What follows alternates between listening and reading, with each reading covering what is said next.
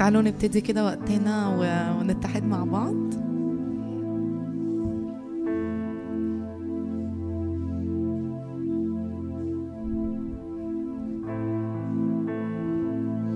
جايين لملك الملوك ورب الأرباب.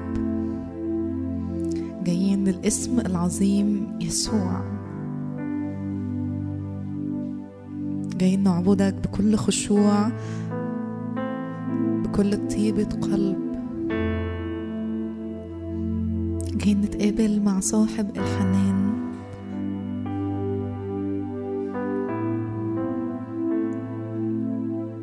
جايين نتقابل مع الأب الأزلي الأبدي الإله السرمدي.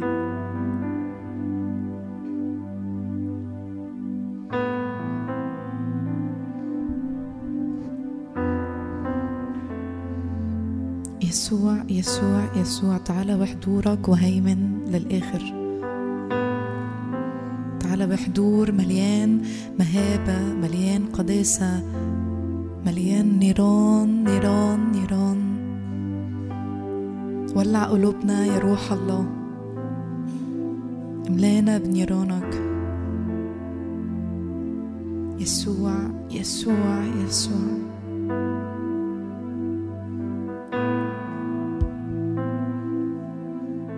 نارك تملأ هيكلك. نارك تملأ خدامك. الجاعل خدامه لهيب نار. املانا بلهيب النار يا روح الله. يسوع بنحبك جدا من كل قلوبنا بنحبك. وعلشان بنحبك يا رب عايزين نعبدك بأحسن وبأغلى ما عندنا. بنطرح كل أكاليل وكل يا رب حاجات عالية جوانا. ونقول لك أنت لوحدك العالي والغالي يا رب.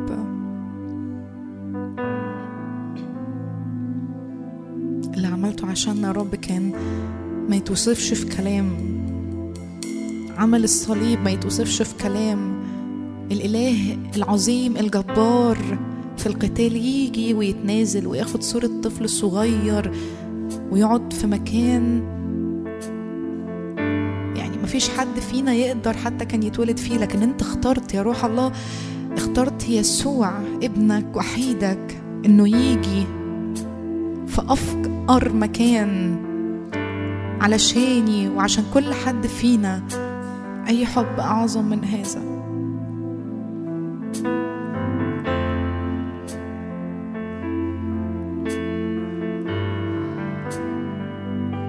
بس علشان بتحبنا بس علشان بتقبلنا من غير أي حاجة في المقابل.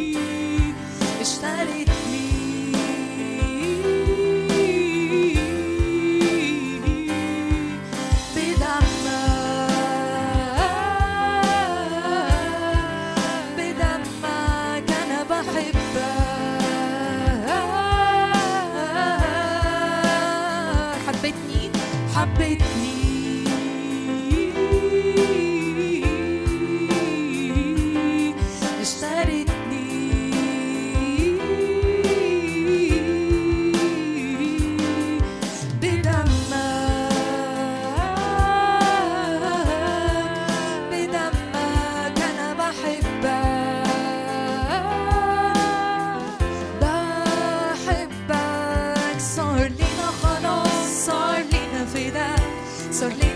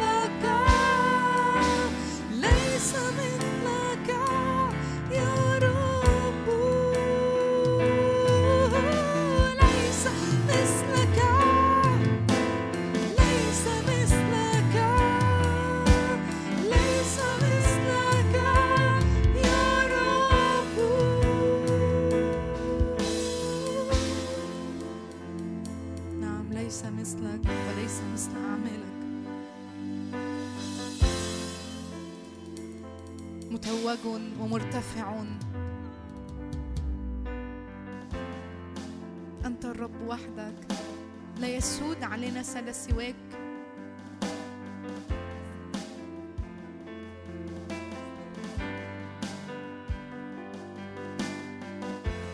جوايا قوي نرفع الرب. ارفع الرب فوق كل ظروف فوق كل حزن فوق كل تنهد. لأنه بيعطي الجميع بسخاء ولا يعير. بيعطي بحسب غناه في المجد. فالنهاردة ليا وليك النهاردة شفاء. ليا وليك النهاردة تحرير. ليا وليك النهاردة محبة. والمحبة دي أبدية.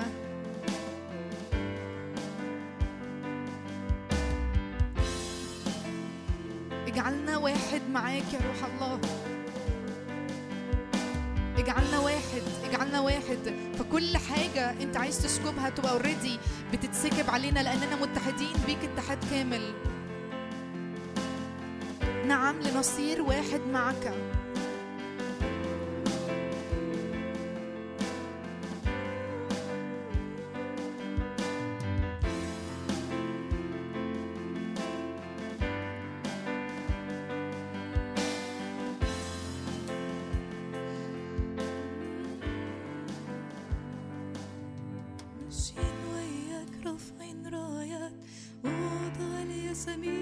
الياسمين بالدم الغالي نشوف آيات ده صليبك يحمينا ماشيين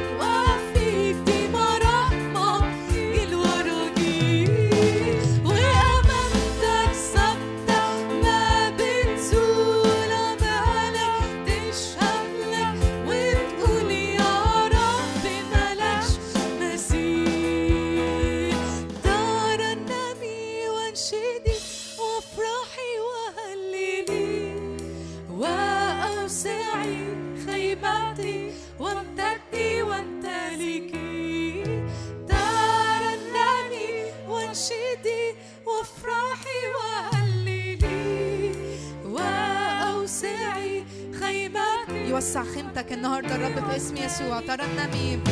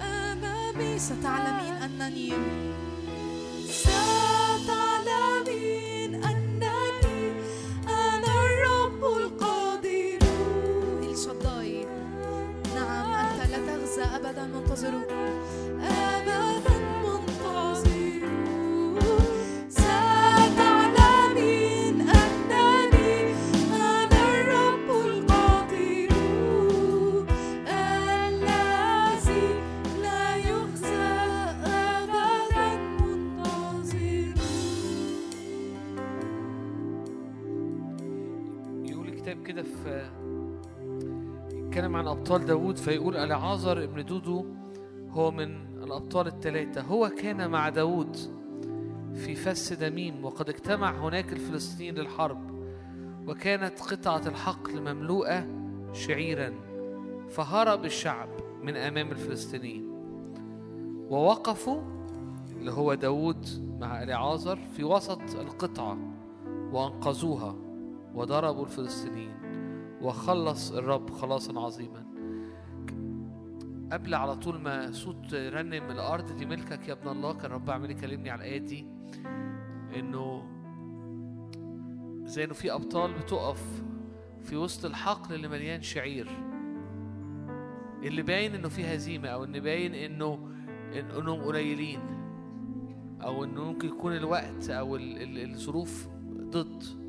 ولكن بتقفوا أبطال في الأرض ده على أرض حياتك ده على دايرة في حياتك ده على حاجة ليه دعوة بالب- بالمحافظة دي بإسكندرية ممكن يكون ده ليه دعوة ب- ببيتك بدوايرك لكن في أبطال بتقف.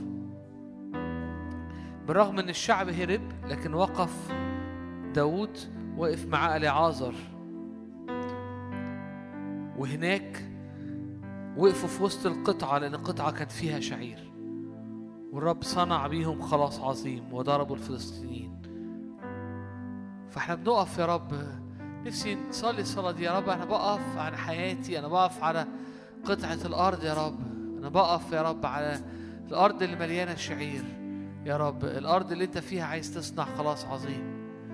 أنا بقف وإيدي بتلتصق بالصيف يا رب. وأنت تصنع بيا خلاص عظيم. حتى لو آه، آه، آه، ال- ال- اللي جاي عليا كتير حتى لو الظروف شكلها ضد حتى لو الفلسطينيين هاجمين حتى لو الشعب هرب وبقيت أنفار قليلة أنا بقف في وسط قطعة الأرض وبحارب وب- وبعلن إيماني وبعلن ملك الرب وبعلن الأرض دي ملكه. وبعلن الرب يصنع. خلاص عظيم. هللويا. يا رب نقف في أراضي بنقف يا رب في قطع أراضي مليانة شعير مليانة حنطة مليانة يا رب ثمر يا رب في مشيئتك.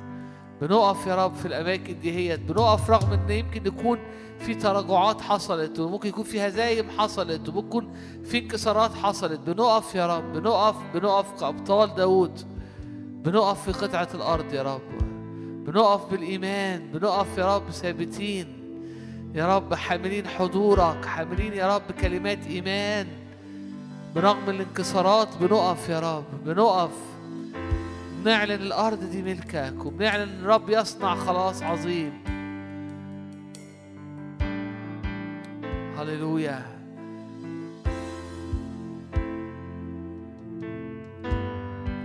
نعلنك ملك على أراضينا يا رب. نعلنك ملك على المدينة دي. يا رب بنعلنك يا رب ملك يا رب على يا رب أراضي يا رب وحقول كثيرة. مليانة شعير ومليانة مجد ومليانة يا رب ثمر. وبنقف يا رب زي أبطال داوود. وبتصنع يا رب أنت خلاص عظيم. وبتنجي يا رب الحقل بينا.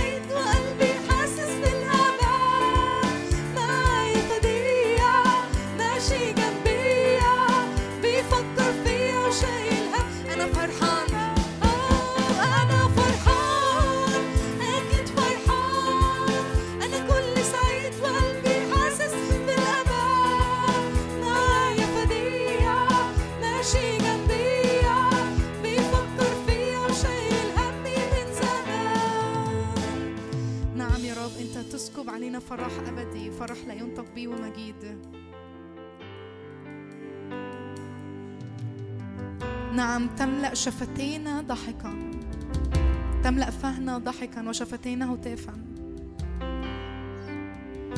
نعم اسكب اسكب اسكب. فرح فرح فرح فرح.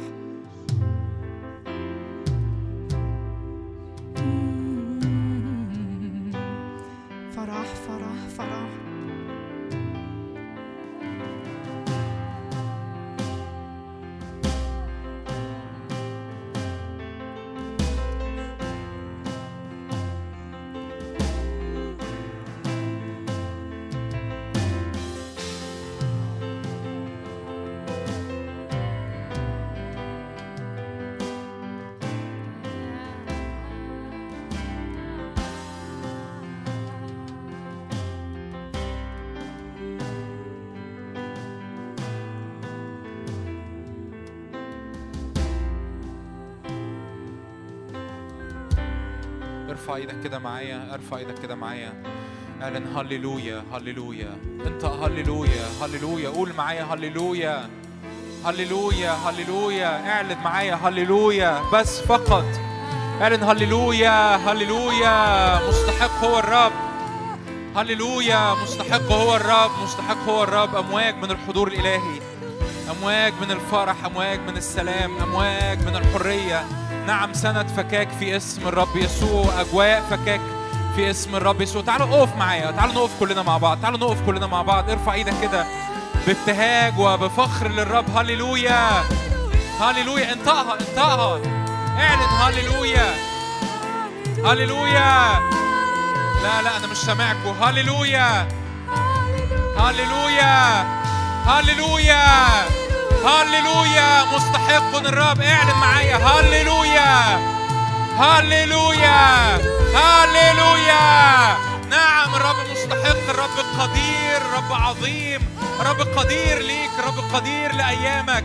رب قدير على أرضك رب قدير على أجواءك. رب قدير على روحك رب قدير على نفسك.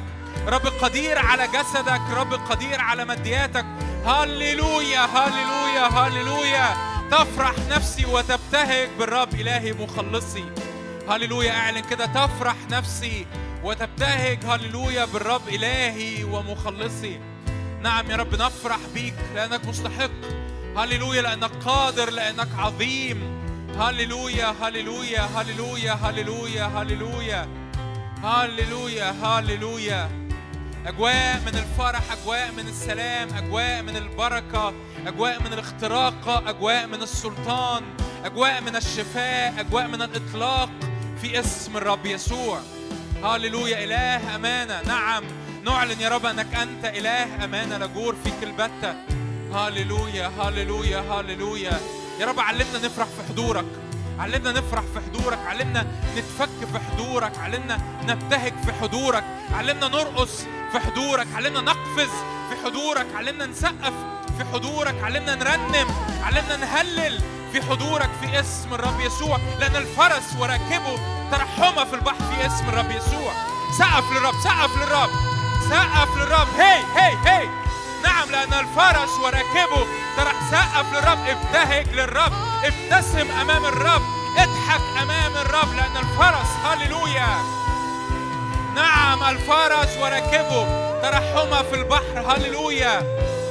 هللويا هللويا هللويا هللويا هللويا هللويا مستحق مستحق هللويا هللويا هللويا هللويا هللويا هللويا هللويا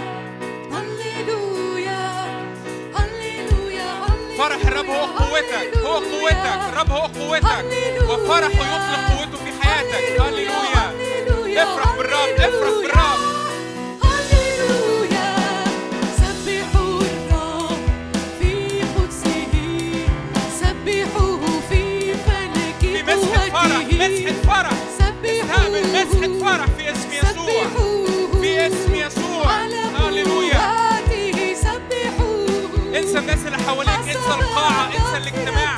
افرح بالرب افرح بالرب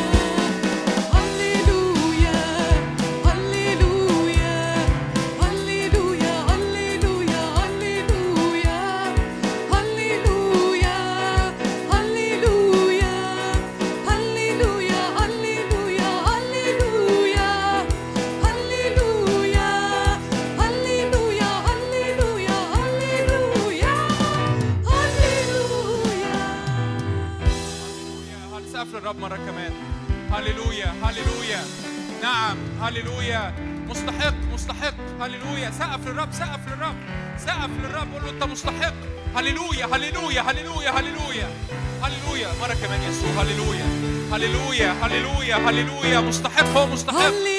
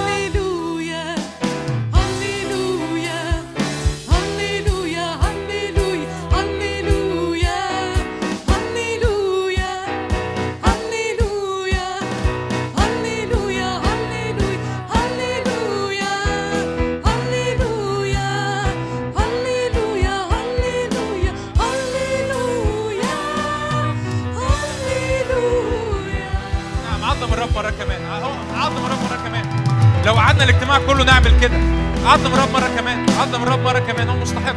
تعالوا اتشغلت نعمل حاجة. تعالوا نتجمع. تعالوا كتير كتير سهل إن إحنا نطلع كلام شكوى ونطلع كلام تذمر حتى ما بيننا وما بين بعض. تعالوا نلف كده اتنينات وتلاتات. صلي مع أخوك. صلي مع أختك. احمد الرب. قول يا رب أنا بشكرك لأجل كذا ولأجل كذا ولأجل كذا. تعالوا نصلي مع بعض. اتنينات.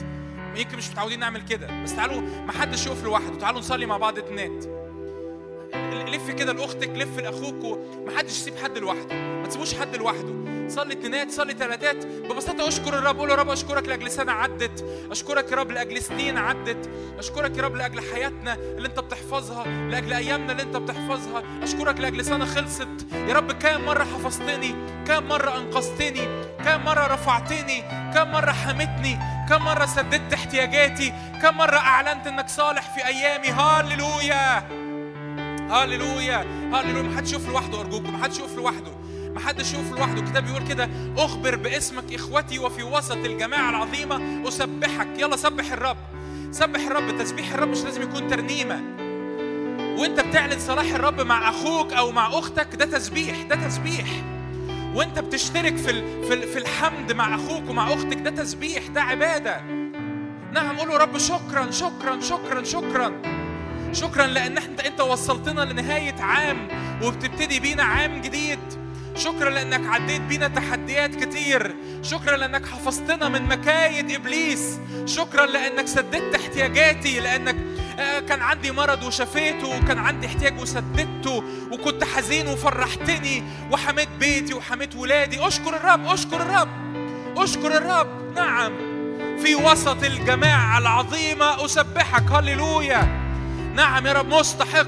هللويا هللويا هللويا. يا رب غير يا رب الوشوش اللي مكشرة اللي مش عارفة تبتسم في حضورك النهارده. يا رب فك يا رب ال- الوشوش يا رب اللي مش عارفة تفرح بكل القلب يا رب في اسم يسوع.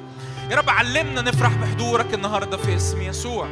هللويا هللويا. لأنك مستحق مش لأجل ظروفي مش لأجل حالتي مش لأجل أي حاجة. أنت مستحق. هللويا هللويا. إله أمانة. هللويا. نعم نعم. هاليلويا هاليلويا. لسه في ناس واقفة لوحدها لسه في ناس مصممة تقف لوحدها. ما أعرفش ليه ما أعرفش ليه. اتحرك اتحرك لأخوك. اتحركي لأختك. اتحركي لأختك. تعلمي كده تشهدي عن الرب تشهد عن الرب في صلاتك. في اسم يسوع. هاليلويا. نشكرك بنشكرك بنعظمك. بنرفعك. هاليلويا.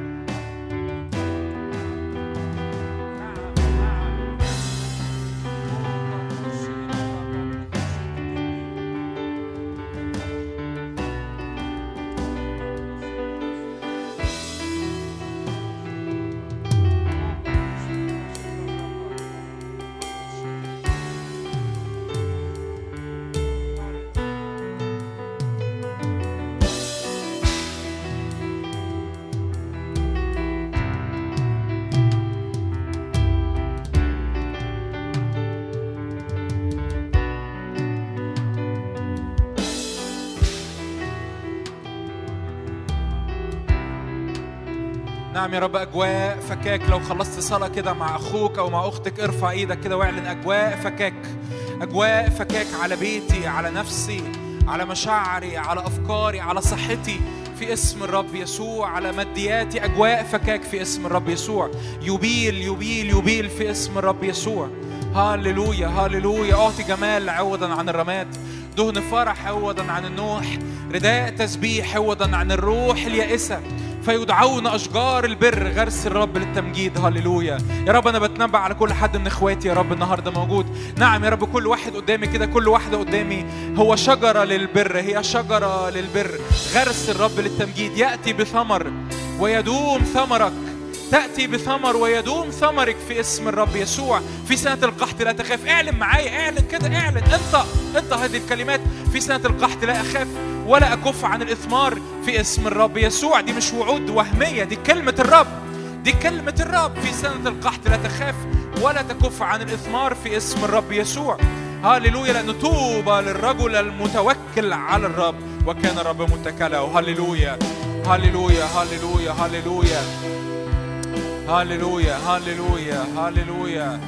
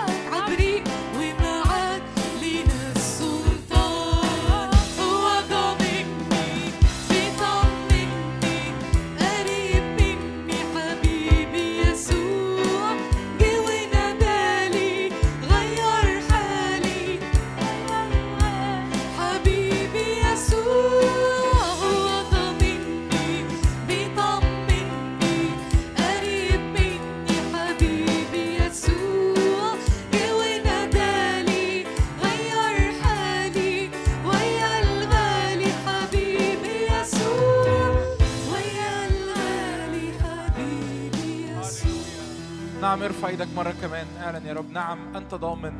أنت ضامن حياتي أنت ضامن أيامي. هللويا.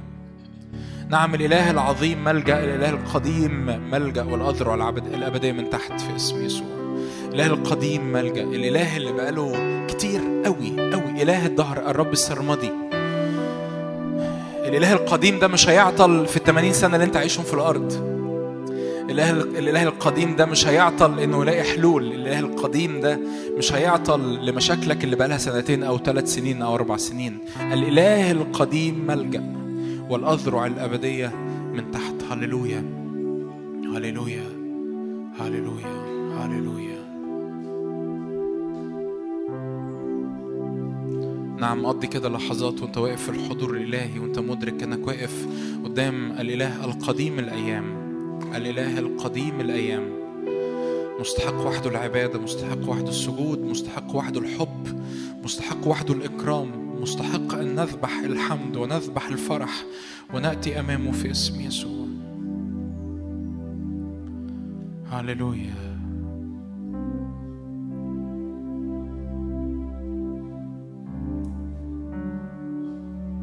هللويا. مستحق.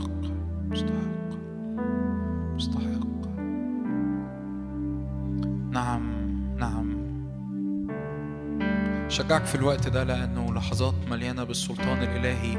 انطق بالحسم على معارك انطق بالحسم بالحسم على ضعفات.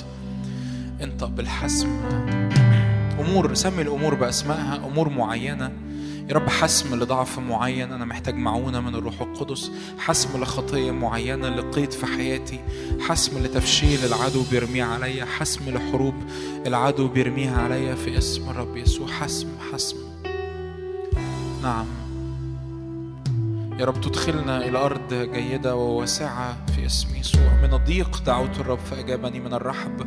أشكرك لأنك بتدخلنا إلى أرض جيدة وواسعة. أرض ملقانة بالرحب ملقانة بالاتساع ملقانة بالفرح ملقانة بالشفاء. هللويا. ملقانة بالحرية مليانة بالإطلاق. قل يا رب نعم. جه زمن إطلاقي جه زمن خروجي جه زمن يا رب خروجي بره كل محدودية وبره كل صورة وبره كل يا رب أسوار ضيقة في اسم رب يسوع. انحصرت بيها وفيها لسنين وسنين وسنين. جه وقت يا رب لأخرج وراءك بحرية بحرية بلا قيد بلا قيد وبلا خوف في اسم الرب يسوع. هللويا. هللويا. هللويا. يا رب نشكرك لأجل حضورك نشكرك لأجل حضورك. نعم يا رب نشكرك لأن الذي أنت فاعله معنا رهيب في اسم الرب يسوع رهيب في اسم الرب يسوع رهيب في اسم الرب يسوع. لكل مجد يا رب. هللويا. آمين آمين آمين آمين. هللويا آمين. هللويا. مساء الخير. مساء الخير. كلكم طيبين؟ اتفقنا آخر مرة إن أنا ما بعرفش أوعظ وأنتوا قاعدين بعيد كده. فلو عايزين تساعدوني وتدوا يد للخادم اللي غلبان قدامكم ده اطلعوا قدام كده وتنوروني قدام. أيوه يلا يا رب يا رب. القعدة ورا ما فيهاش أي حاجة يعني بت- بتوزعي حاجات ساعه ورا يا هناء. شاي طيب بسكوت بقسماط أي حاجة ما فيش ما فيش حاجة زيادة خالص اللي قاعد ورا. حب تنوروني هنا قدام. الناس لسه بتفكر تعرف مش عارف الناس بتفكر في إيه؟ بيبصوا لبعض كمان. مش عارف بيبصوا لبعض ليه؟ تعالوا قدام يا جماعة. تعالوا قدام هنا جنب بعض. تعالى يا مراد تعالى. أيوه تعالى. طب ما تكتب يا حبيبي ما ما حد تعالى هنا محدش ياخد منك القلم. تعالى تعالى. لا أنا عايز أشوفك هنا عايز أشوفك جنبي. اتفضل تعالى. اتفضل. إخواتي الجمال الأميرة وصديقاتها اتفضلوا اتفضلوا معانا اتفضلوا معانا. ميري اتفضلي يا ميري معانا. يعني حطوا نفسه نفسكم مكاني. مفيش أي معنى إن أنا اوعظ لواحده واقفة ورا ال counter كمان. يعني مش بس يعني لا please تع- تعالوا قربوا. please لو سمحتوا. أنا بطلب ده طلب شخصي. تعالوا قربوا قدام. تعالوا قربوا قدام. تعالوا قربوا قدام. يوسف شكرا. مفيش يعني يعني عندي اقتراحات ممكن بقولها لشادي بعدين مثلا زي إن إحنا نشيل مثلا أربع صفوف مثلا من ورا أو حاجة. ما لهاش أي معنى نقعد متنطورين كده و... اللي خايف من الكورونا مثلا أو حد لسه بيخاف من الكورونا لو لسه خايفين البس كمامة و... واقعد وسط الصفوف. آمين آمين. هللويا هللويا. غمض عينك لسه في سكيب رب يصنعه. هللويا. قول له رب شكرا لأنك صالح لأنك آمين. غمض عينك صلي صلي. ارفع إيدك كده اعلن نعم يا رب. أزمنة انتصار في اسم الرب يسوع. أزمنة انتصار في اسم الرب يسوع. أزمنة نعم يا رب خروج بره كل محدودية وبره كل دائرة يا رب قديمة في اسم الرب يسوع. بره كل دائرة فشل. نعم الله لم يعطينا روح الفشل بروح القوة والمحبة والنصح في اسم الرب يسوع. هللويا هللويا هللويا. هللويا هللويا هللويا. ارفع إيدك كده اعلن نعم يا رب. نعم. زمن جديد على حياتي أيام جديدة على حياتي في اسم الرب يسوع. زمن هتاف زمن قوة زمن فرح زمن اختراق في اسم الرب يسوع. اعلن كده اعلن انت معايا في اسم الرب يسوع. زمن فرح زمن امتلاك زمن قوة في اسم الرب يسوع. هللويا هللويا. كثيرون يقولون من يرينا خيرا. اجعل ارفع علينا نور وجهك يا رب لكن جعلت سرورا في قلبي. أعظم لو حافظ الآية اعلنها معايا. جعلت سرورا في قلبي أعظم من سرورهم إذ كسرت حنطتهم وخمرهم. مش معنى إن أنا قعدتك إن أنا هوعظ. لا خالص أنا يعني ناخد بريك بس. صلي كده صلي. جعلت سرورا في قلبي يا رب. أعظم من سرورهم إذ كسرت حنطتهم وخمرهم. اعلن كده معايا. نعم يا رب أشكرك لأنك تجعلني شجرة مثمرة في اسم الرب يسوع. شجرة مغروسة عند مجاري المياه في اسم الرب يسوع. لا أخاف إذا جاء الحر وفي سنة القحط. لا أخاف ولا أكف عن الإثمار في اسم الرب يسوع. أعطي ثمري في أوانه ورقي لا يذبل وكل ما أصنعه ينجح. مكسل تنطق أنت وحدك تتحمل زي ما الكتاب بيقول. محتاج تنطق عشان النطق بيخلق الواقع قدامك بيعد الأرض قدامك. محتاج تنطق. أشكرك يا رب لو أنا بعيد لو أنت مش عارف مش حافظ الآية لو أنت كسلت تنطق أول مرة بساعدك بكل اللي أقدر أعمله. يا رب أشكرك لأنك تجعلني شجرة مثمرة في اسم الرب يسوع. يا رب آه، آه، يا رب جذور يا رب بتمتد يا رب عند النهر في اسم الرب يسوع. لا أخاف في سنة في سنة القحط ولا أكف عن الإثمار في اسم الرب يسوع. يا رب ورقي يكون أخضر في اسم الرب يسوع وكل ما أصنعه ينجح في اسم الرب يسوع. في اسم الرب يسوع في اسم الرب يسوع. يا رب أمواج من الفرح اعلن كده يا رب كل حزن يا رب اترمى على قلبي. لو تحب تحط إيدك على قلبك. كل حزن اترمى على قلبي كل تفشيل اترمى على قلبي. كل خوف اترمى على قلبي. كل يا رب حروب من العدو اترمت على قلبي. في اسم الرب يسوع ترفع الآن بالكامل. في اسم الرب يسوع. كل تفشيل يا رب كان واقف يا رب زي السور قدام عيني. أرجوك أرجوك انت أرجوكي انطقي. تنبأ يا ابن آدم تنبأ يا ابن آدم تنبأ يا ابن آدم. كل أسوار وقفت عالية قدامي. في اسم الرب يسوع. يا رب اعلن كده يا رب اشكرك لأنه بك اقتحمت جيشا بإلهي تصورت أسوارا في اسم الرب يسوع. بالرب اقتحمت جيشا وبإلهي تصورت أسوارا في اسم الرب يسوع. الرب إلهي ينير ظلمتي. اعلن كده نعم. كل كل كل زمن ظلام كل زمن ظلام كل زمن ظلام في اسم يسوع. كل زمن تشويش كل زمن زمن خوف. ارفع إيدك كده واعلن معي في اسم الرب يسوع. لا ظلام للتي عليها الضيق. حتى لو في ضيق لكن لا ظلام في اسم يسوع. لا ظلام في اسم يسوع التي عليها ضيق. في اسم الرب يسوع في اسم الرب يسوع في اسم الرب يسوع. هللويا هللويا هللويا هللويا هللويا هللويا. نعم يا رب تعالى اصنع اختراقة كاملة في وسطينا في اسم يسوع. اختراقة كاملة لأراضينا أنا إيماني من آخر مرة جيت إيماني زي ما شاركتكم وأكمل على آخر مرة أنا جيت فيها. إيمان الرب بيعمل نقلة نقلة وسطينا ونقلة فينا. قول يا رب نارا ارفع إيدك كده معايا اعلن. يا رب نارا النهاردة نفسينا زي ما أنت شايفنا في اسم يسوع. يا رب النهاردة أشوف نفسي زي ما أنت شايفني. النهارده أتنقل للصورة اللي أنت داعيني ليها. أنا مش شايف نفسي منحصر. مش شايف نفسي مكسور مش شايف مش شايف نفسي الانا اللي أنا اتعودت عليه الانا اللي أنا عرفته كويس قوي وأعرفه كويس قوي بقالي سنين. يا رب النهارده أرى نفسي نعم في اسم يسوع. هللويا هللويا هللويا. اليوم يكون اسمك إسرائيل. لأنك جهدت مع الله وغلبت في اسم يسوع. يا رب ننسى يعقوب بننسى الاسم القديم بننسى الخوف القديم بننسى الانحصار القديم في اسم الرب يسوع. هللويا. اوبا بروشي للرب لو بتصلي بروح صلي بروح. اوبا بروشي للرب بروثوشتك بي هللويا هللويا. لما حضور الرب يبقى موجود. انت مش مستني ترنيمة ولا مستني مزيكا ولا مست... كل ده كويس كل ده جميل كل ده رائع انت مش مستني ده. اوبا بروشي للرب. ادرك انك واقف قدام الرب. لو تحب تقف وتصلي صلي. تحب اعبد إحنا في حضور الرب. اوبا بروشي للرب. بروثو شوتك بي براشي للرب. صلي بالروح. صلي بالروح. قول له نعم يا رب. في اسم يسوع. يا رب اخلق فيا إيمان جديد. في ناس هنا محتاجة إيمان. في ناس هنا محتاجة إيمان. مش عايز أشاور على ناس معينة بس في ناس هنا محتاجة إيمان محتاجة نقلة إيمان محتاجة قفزة إيمان. حط إيدك على قلبك كده. حط إيدك على قلبك وإعلني كده يا رب. نعم قفزة إيمان في اسم يسوع. نقلة للإيمان في اسم يسوع نقلة للإيمان في اسم يسوع نقلة للإيمان في اسم يسوع الإيمان الذي يمتلك الإيمان الذي يخترق الإيمان الذي يقتحم في اسم الرب يسوع. نقلة يا رب للوقوف يا رب زي ما كان شادي بيشارك نعم يا رب هذا البطل من أبطال داوود وقف ليه في قطعة الحقل؟ لأنه كان عنده إيمان إن الرب يصنع خلاص. في اسم يسوع. لو ما كانش عنده إيمان ما كانش هيقف في قطعة الحقل. لو ما كانش عنده إيمان كان هيهرب مع اللي هربوا. لو ما كانش عنده إيمان ما كانش هياخد خطوة جريئة. لكن لأنه عنده إيمان وقف في قطعة الحقل. فقول له رب قفزة إيمان في اسم يسوع. في اسم يسوع استقبل من الرب استقبل. قول له روح الله أنا محتاج معونة على كل عدم إيمان جوايا. على كل تذمر خرج مني الوقت اللي فات على كل شكاية خرجت مني الوقت اللي فات على كل شكوى على كل كلمات سلبية على كل إجهاض للمعجزة. وكأن كان في وكأن كان في معجزات جاية في السكه في السكة بس أنت نطقت الكلمات عكس المعجزة فمعجزات أجهضت. توب توب عن الكلمات السلبية توب توبي عن ال... عن عن كلمات الشكوى وعن كلمات التذمر. وقول يا رب أشكرك يا رب أشكرك لأن يستقبل وأقف يا رب على أسواري وأقف على قطعة الحقل اللي أنت مستامني عليها وأقف على أرضي أقف على بيتي على أسرتي على خدمتي على دعوتي في اسم الرب يسوع. هللويا هللويا هللويا هللويا هللويا هللويا. اصنع أمر جديد اصنع أمر جديد اصنع أمر جديد. هللويا.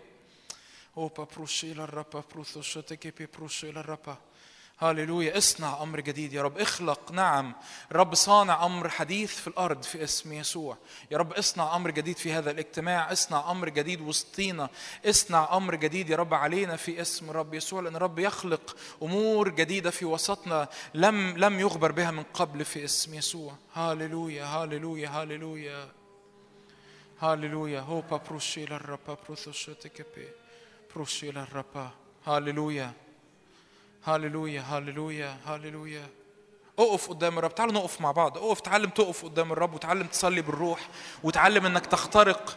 اتعلم إنك تمتلك بإيمان. اتعلم إنك تستقبل من الرب مباشرة. اتعلم إن إن الوقفة في حضور الرب هي وقفة حقيقية ليها سلطان. هللويا هللويا هللويا نعم يا رب نعم نعم نعم يا رب نعم. تقتحم أعدائنا أمامنا. هللويا هللويا هللويا هي هي هي هي هي. ليس مثلك يا رب. تدخلنا تدخلنا تدخلنا. سلام بعلن سلام على بيتك سلام على أسرتك سلام على ظروفك سلام على أفكارك سلام على مشاعرك. هللويا يقول الرب أيضا سلام. هللويا. في حضور غالي وسطينا. أنا أنا أنا ممكن أوعظ أنا محضر وعظة بس في حضور غالي وسطينا. فعشان نفوته هوبا بروشي للرابا بروثوشوتكي بي امتلك من حضور الرب اللي أمامك. هللويا. أي حد هنا بقاله فترة أي حد هنا بقاله فترة بيتحارب حروب شرسة بس ما وقفش بسلطان نطق إن الحروب دي ت stop إن هي تقف. ده وقت إنك تقف قدام هذه الحروب وت- وتقف وتقف كده وتقول كفاية في اسم يسوع. كفاية. في اسم يسوع stop stop في اسم يسوع. stop في اسم يسوع. لتقف كل حرب ليقف كل استنزاف. كل استنزاف جسدي كل استنزاف نفسي كل استنزاف مادي كل استنزاف على أفكاري كل استنزاف على دعوتي. في اسم الرب يسوع stop في اسم يسوع. مش عارف ده المفروض المفروض ده حاجة تلقائية. الحرامي ب... ب... السارق لا يأتي إلا ليسرق ويذبح ويهلك. لو لقيت حرامي دخل البيت هتعمل كل اللي في وسعك عشان تطرده بره البيت. لو لقيت الحرامي بيدخل بيتك ستوب في اسم يسوع. لا استنزاف فيما بعد لا تفشيل فيما بعد. وبعد صلوة زي كده بعد اجتماع زي كده يجي إبليس تاني إيه؟ يعمل زي الأسد اللي بيشمشم على الفريسه أول ما ما تحس بحضوره اطرده مرة كمان قول له أنا قلت لك stop اخرج بره. في اسم يسوع. اؤمر كده اؤمر خد خد وقت كده بسلطان اؤمر كده أرواح الشر اؤمر التفشيل اؤمر الخوف اؤمر الكذب اؤمر الاستنزاف المادي الاستنزاف الجسدي الاستنزاف اللي في أسرتك الاستنزاف اللي في بيتك في اسم الرب يسوع. stop في اسم يسوع. حسم حسم حسم. قوة للحسم قوة للحسم قوة للحسم يا روح الله. في اسم الرب يسوع. هوبا بروشيلا الرب هاليلويا هاليلويا هاليلويا هاليلويا هاليلويا هاليلويا نعم يا رب بنستقبل زمن جديد بنستقبل زمن جديد بنستقبل رداء جديد.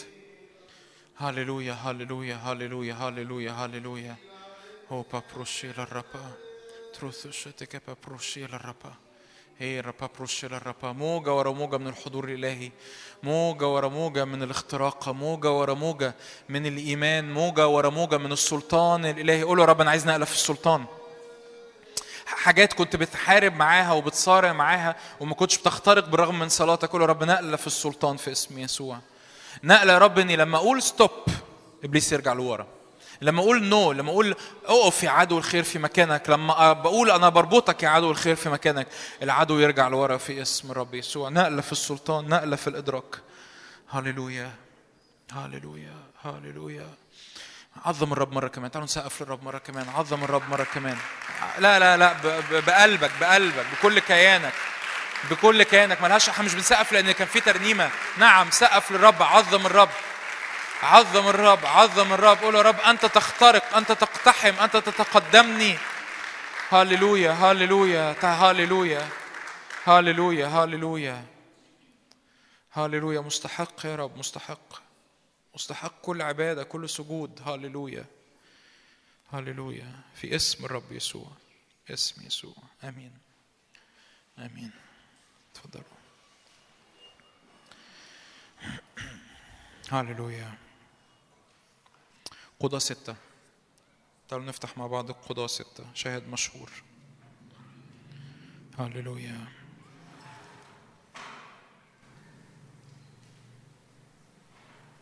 كتر الأوقات دي في خلوتك. كتر الأوقات اللي زي كده في خلوتك. لأنه الأمور اللي أنت ما بتنطقش عليها في حد غيرك هيجي ينطق عليها. والأمور اللي ما بيتنطقش عليها بحسب كلمة الرب العدو بينطق عليها موت ولعنة وشكاية. وبالرغم إن أنا عمال أقول وأقول وبنقول كتير بس لسه بشوف ناس وسطينا هنا مصممة إن هي ما تنطقش. وكأني بقترح اقتراح. في البدء خلق الله السماوات والأرض. ففكر الله ليكن نور فكان نور. الآية صح؟ الآية غلط. قال الله. هتقولي أنا بتكسف. أقول لك لو أنت ماشية في الشارع وواحد خطف شنطتك مش هتتكسفي إنك تصوتي. صح ولا لأ؟ صح ولا لأ؟ لو أنت ماشي في الشارع واحد بيحاول يخطف محفظتك مش هتتكسف إنك تزعق وتجري وراه وتقول حرامي حرامي حرام. في حاجات ما فيهاش كسوف. وفي حاجات ما مش اقتراح لذيذ. قال الله ليكن نور. فكان نور. والديناميك الطريقة اللي الرب خلق بيها الخليقة إن هي تخضع للصوت. هتقول لي اشمعنى؟ أقول لك ما أعرفش. ما أعرفش. اشمعنى يعني؟ هل الرب كان يستطيع إنه يفكر ليكن نور فيكون نور؟ كان يستطيع ولا ما كانش يستطيع؟ كان يستطيع. بس هو اختار كده. يعني أنا مالي؟ أنا إيش دخلني؟ هو اختار كده. اختار إن الخليقة تخضع للصوت. أنتوا عارفين ال في ال في ال في القداس الغريغوري اللي لحد دلوقتي بيتقال منه أجزاء في الكنيسة يقول كده أنت أعطيت آه، آدم موهبة النطق. رب أعطانا مواهب متعددة. خلقنا على صورته وعلى شبهه. إحدى صور إن إحنا مخلوقين على صورة الله وعلى شبهه أن الله أعطانا موهبة الإيه؟ النطق. موهبة النطق مش معناه إن إحنا نقعد نحكي مع بعض. ده جميل إن إحنا نحكي مع بعض. لكن موهبة النطق إن إن الرب وضع آدم في الجنة وضع حواء في الجنة قال لهم كده اثمروا واكثروا واملأوا الأرض واخضعوها وتسلطوا عليها. إزاي الظروف تخضع إزاي أرواح الشر تخضع إزاي الملائكة تتحرك على لتتميم مشيئة الرب بالصوت. أنا مش بقترح عليك اقتراح لذيذ. لو أنت رايح للدكتور وبيقول لك العلاج كذا هو- هو ده العلاج.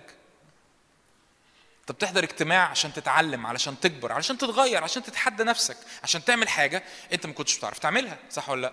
وإلا ما لهاش لازمة الاجتماعات. يعني لو الاجتماعات إن أنا با- باجي أسمع الكلام اللي أنا عارفه وبروح ومفيش مقابلة مع الحضور الإلهي ومفيش تعليم بيجدد ذهني ومفيش نور بيغيرني يبقى خلاص يعني كل واحد بقى يقعد في البيت و... واللي أنا عارفه هو اللي أنا عارفه. لكن أنت بتيجي الاجتماع بتستقبل حق بتستقبل تعليم بتتقابل مع الحضور الإلهي فبتتنقل فبتتغير. فاحدى الحقائق المفروض اللي أنا دايما بشعر إن في مقاومة كده يعني كل ما باجي هنا ضد الحق ده محتاجين ننطق.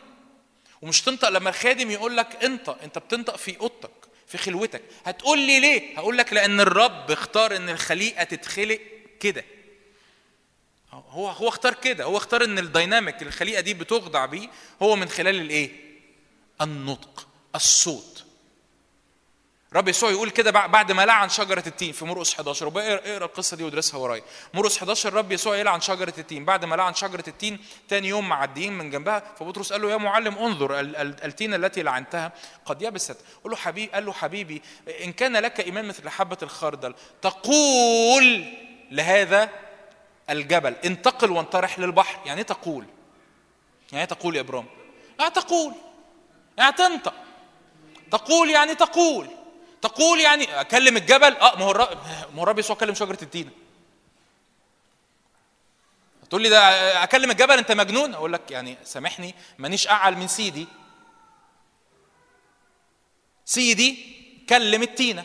قال لها أنت لو لو قريت الآية هيقول لك إيه؟ فأجاب يسوع. يعني هو هي الشجرة قالت له حاجة؟ هي التينة قالت له حاجة؟ التينة ما قالتلوش حاجة. فأجاب يسوع وقال لا يأكل أحد منك ثمر فيما بعد. يعني التلاميذ سمعوه ولا ما سمعوهوش؟ كان بيفكر كانش بيفكر. ده طلع صوت ده نطق. نطق على الشجرة. لما نطق على الشجرة ال ال ال ال الحالة بتاعت الشجرة اتغيرت.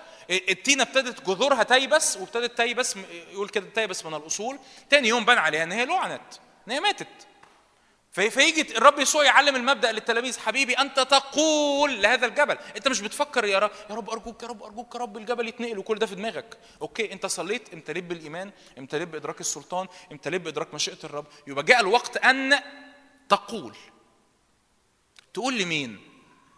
ما هو يقول قائل بقى يسأل سائل بقى يقول لي طب هو ربنا محتاج يسمعني؟ حبيبي افهم. حبيبتي أختي في الرب أختي في المسيح أخويا في المسيح أنت مش بتقول للرب الرب ما قالكش تقول له هو ينقل الجبل أنت ما بتقولش للرب أنت بتقول لمين؟ للجبل. يا جبل انتقل وانطرح في البحر. فاهمين بقول إيه؟ كم حد فهمني؟ كم حد ال- ال- الدنيا نورت شوية. أنت بت- بتكلم مين؟ الجبل. أنت بتكلمش الله. لو لو أنت بتكلم الرب فالرب مش محتاج يسمع صوتك. أنت بتكلم مين؟ الجبل. فتقول للجبل يا جبل انتقل وانطرح إلى البحر. والرب قال كده أنتوا ما بتكلمونيش ما تطلبوش مني إني أنقل الجبل. أنتوا بتقولوا للجبل انت تقول يعني إيه؟ يعني أنا أقدر أعمل أي حاجة؟ ما بقولكش تقدر تعمل أي حاجة بس الرب أعطاك السلطان. والدايرة اللي الرب أعطاك السلطان عليها من حقك إنك تنطق عليها. من حقك إنك تنطق تدخل البيت. في إحنا إحنا متحاربين. أنا ومراتي بنتخانق بقالنا ثلاث أشهر. طب وعملت إيه؟ هتقولي مفيش سبب منطقي. طب وعملت إيه؟ من حقك إنك تدخل البيت أول ما تروح البيت ترفع إيدك في الأوضة في الصالة وتتمشى في البيت في اسم الرب يسوع. كل روح من العدو ليه علاقه بخصام ليه علاقه بكبرياء ليه علاقه بعناد في اسم الرب يسوع. أنا بنتهره. أنت كده بتكلم مين؟ الروح الشرير.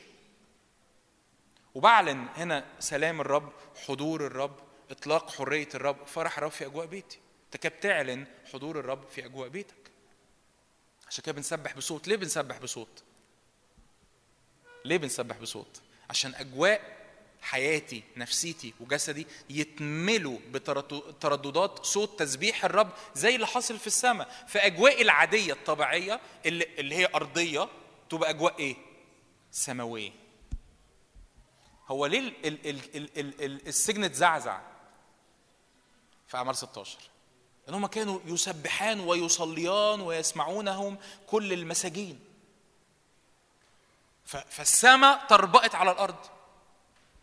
السماء طربقت على الأرض. طب لا لا أصل بولس وسيلة خلي بالك بولس وسيلة كانوا مضطهدين كانوا مضروبين وكانوا مسجونين صح ولا لا؟ لقيت تهمتهم إن هم خرجوا الروح الشرير وبينادوا بواحد غريب اسمه يسوع المسيح. طب خلاص المفروض يصلوا في سكيتي. يعني أقلها وهم في السجن في المقطرة يصلوا إيه؟ سكيتي. تعالى كده سيلة. بولس يمسك إيد سيلة كده. في اسم يسوع في اسم يسوع. الكتاب بيقول لنا هم كانوا بيصلوا وما بيصلوش.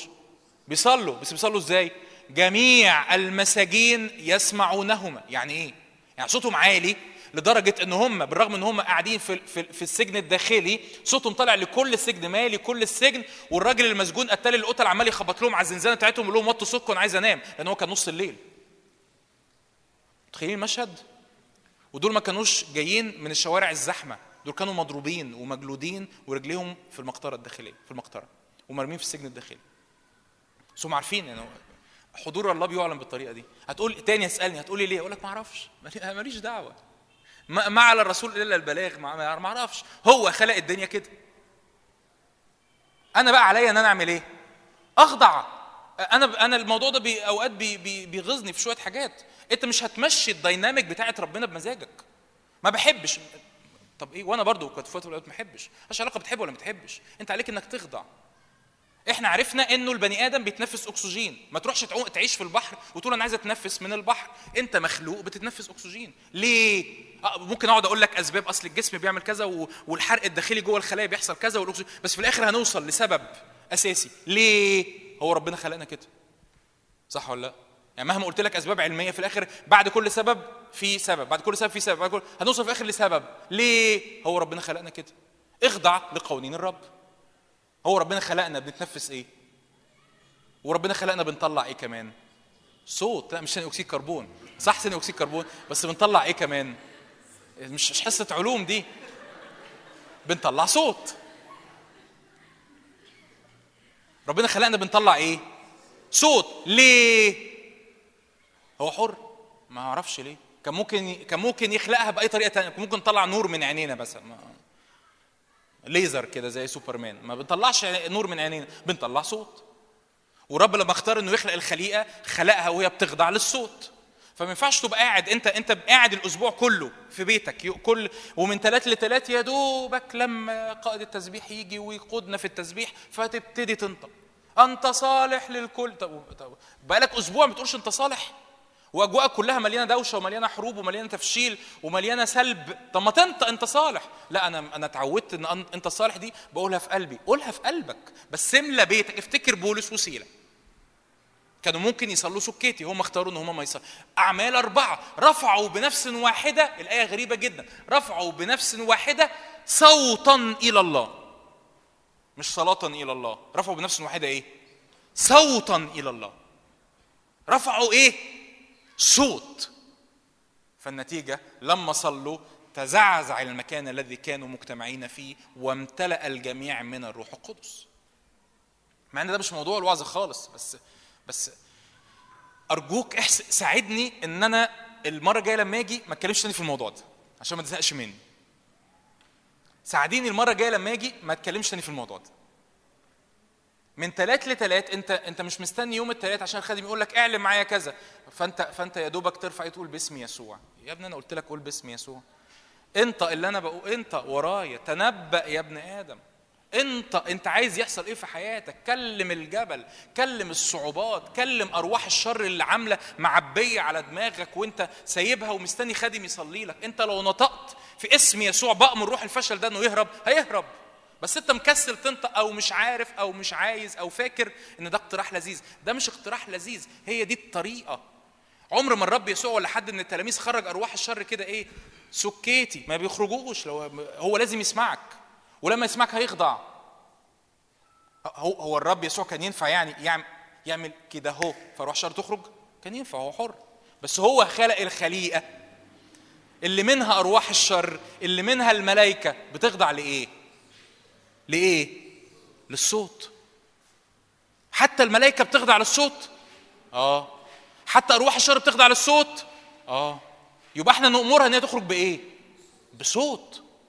أنا مش مستني لما أجي اجتماع يوم الثلاث أسمع ترنيمة فاقول يا رب أنت صالح أنت جميل أنت رائع اقتحم الرب اعدائنا أمامنا. لا أنا بمسك الكتاب بس بمسك المزمور وأنا باخد خلوتي لقيت آية كده شجعتني. آه إن نزل علي جيش لا يخاف قلبي إن قامت علي حرب في ذلك أنا مطمئن. آه طب يا ياد يا جون أنت متحارب وفي جيوش حواليك وفي حروب وفي تحديات مادية بس أنا شاعر بالخوف. أروح أعمل إيه؟ أروح واقف في أوضتي في اسم الرب يسوع. مش لازم بصوت عالي مش لازم مزيكا زي ما عملنا من شوية.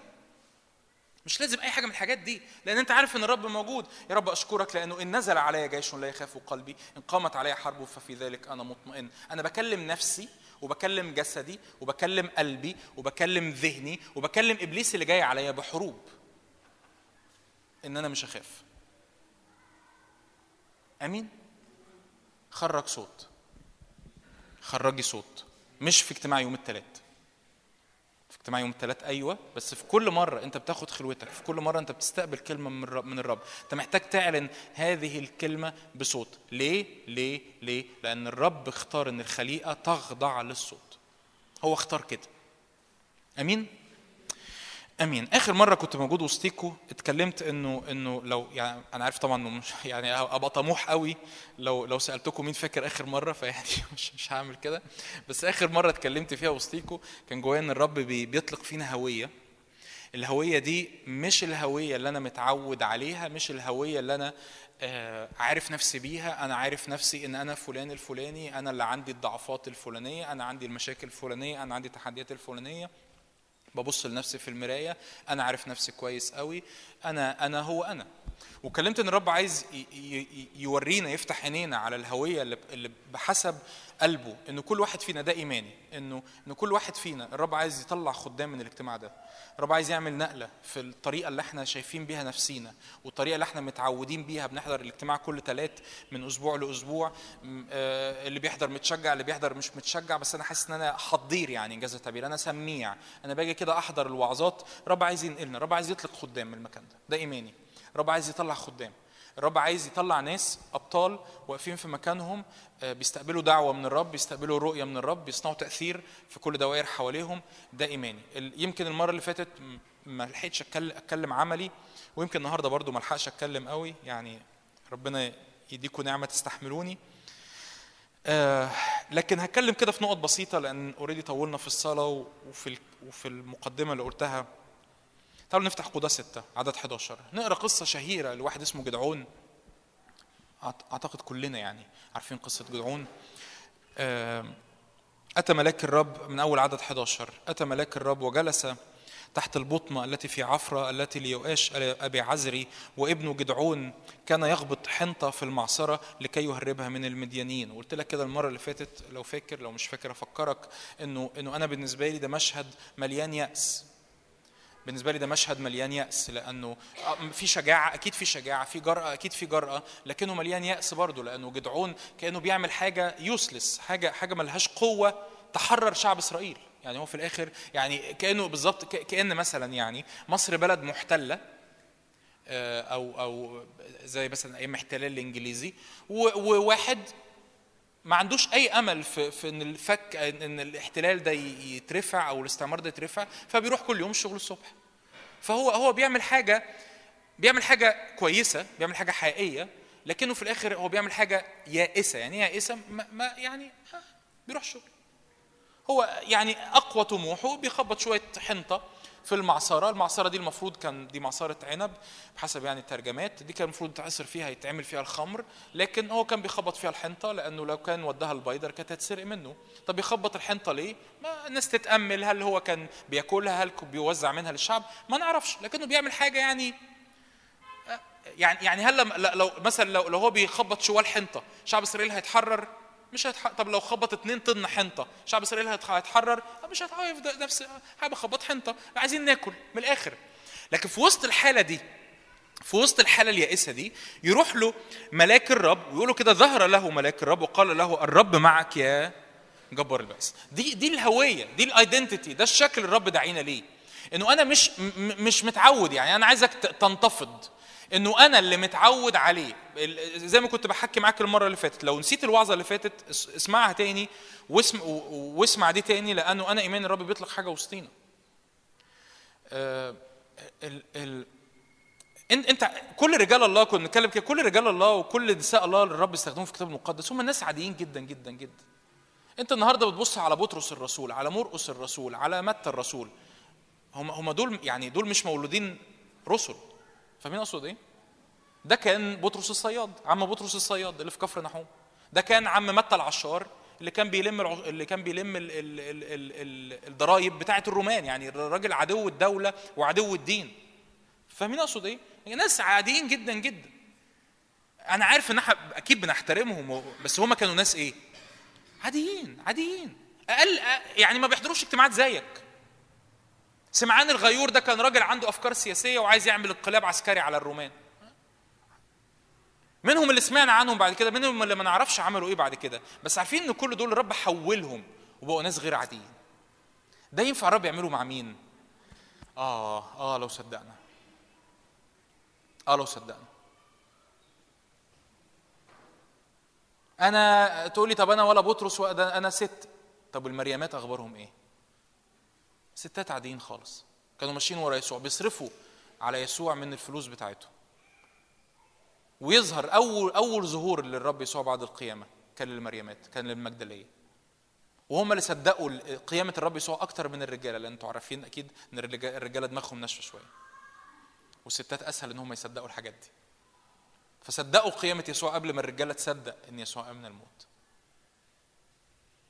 ملهاش أي علاقة راجل أنا ست أنا أنا أنا شاطر أنا بدرس الكتاب كل ده كويس أنا حافظ الكلمة أنا بخدم أنا عندي مسح كل ده كل ده زي الفل بس ملهاش أي علاقة. افتكر دايما إن الرسل دول كانوا بني آدمين عاديين خالص. جدعون ده كان بني آدم عادي خالص. ما عندوش أي صلاحيات بيعمل إيه يا عم تقول لي آه ده كان بيعمل عمل بطولي بيخبط حنطة أقول لك يعني اخر آخرتها إيه يعني؟ ولا حاجة. هياكل هيوزع على الناس تاكل. هيتحرروا مش هيتحرروا. بس الرب يقول له الرب معك يا جبار الإيه؟ البأس. استقبل الهوية دي.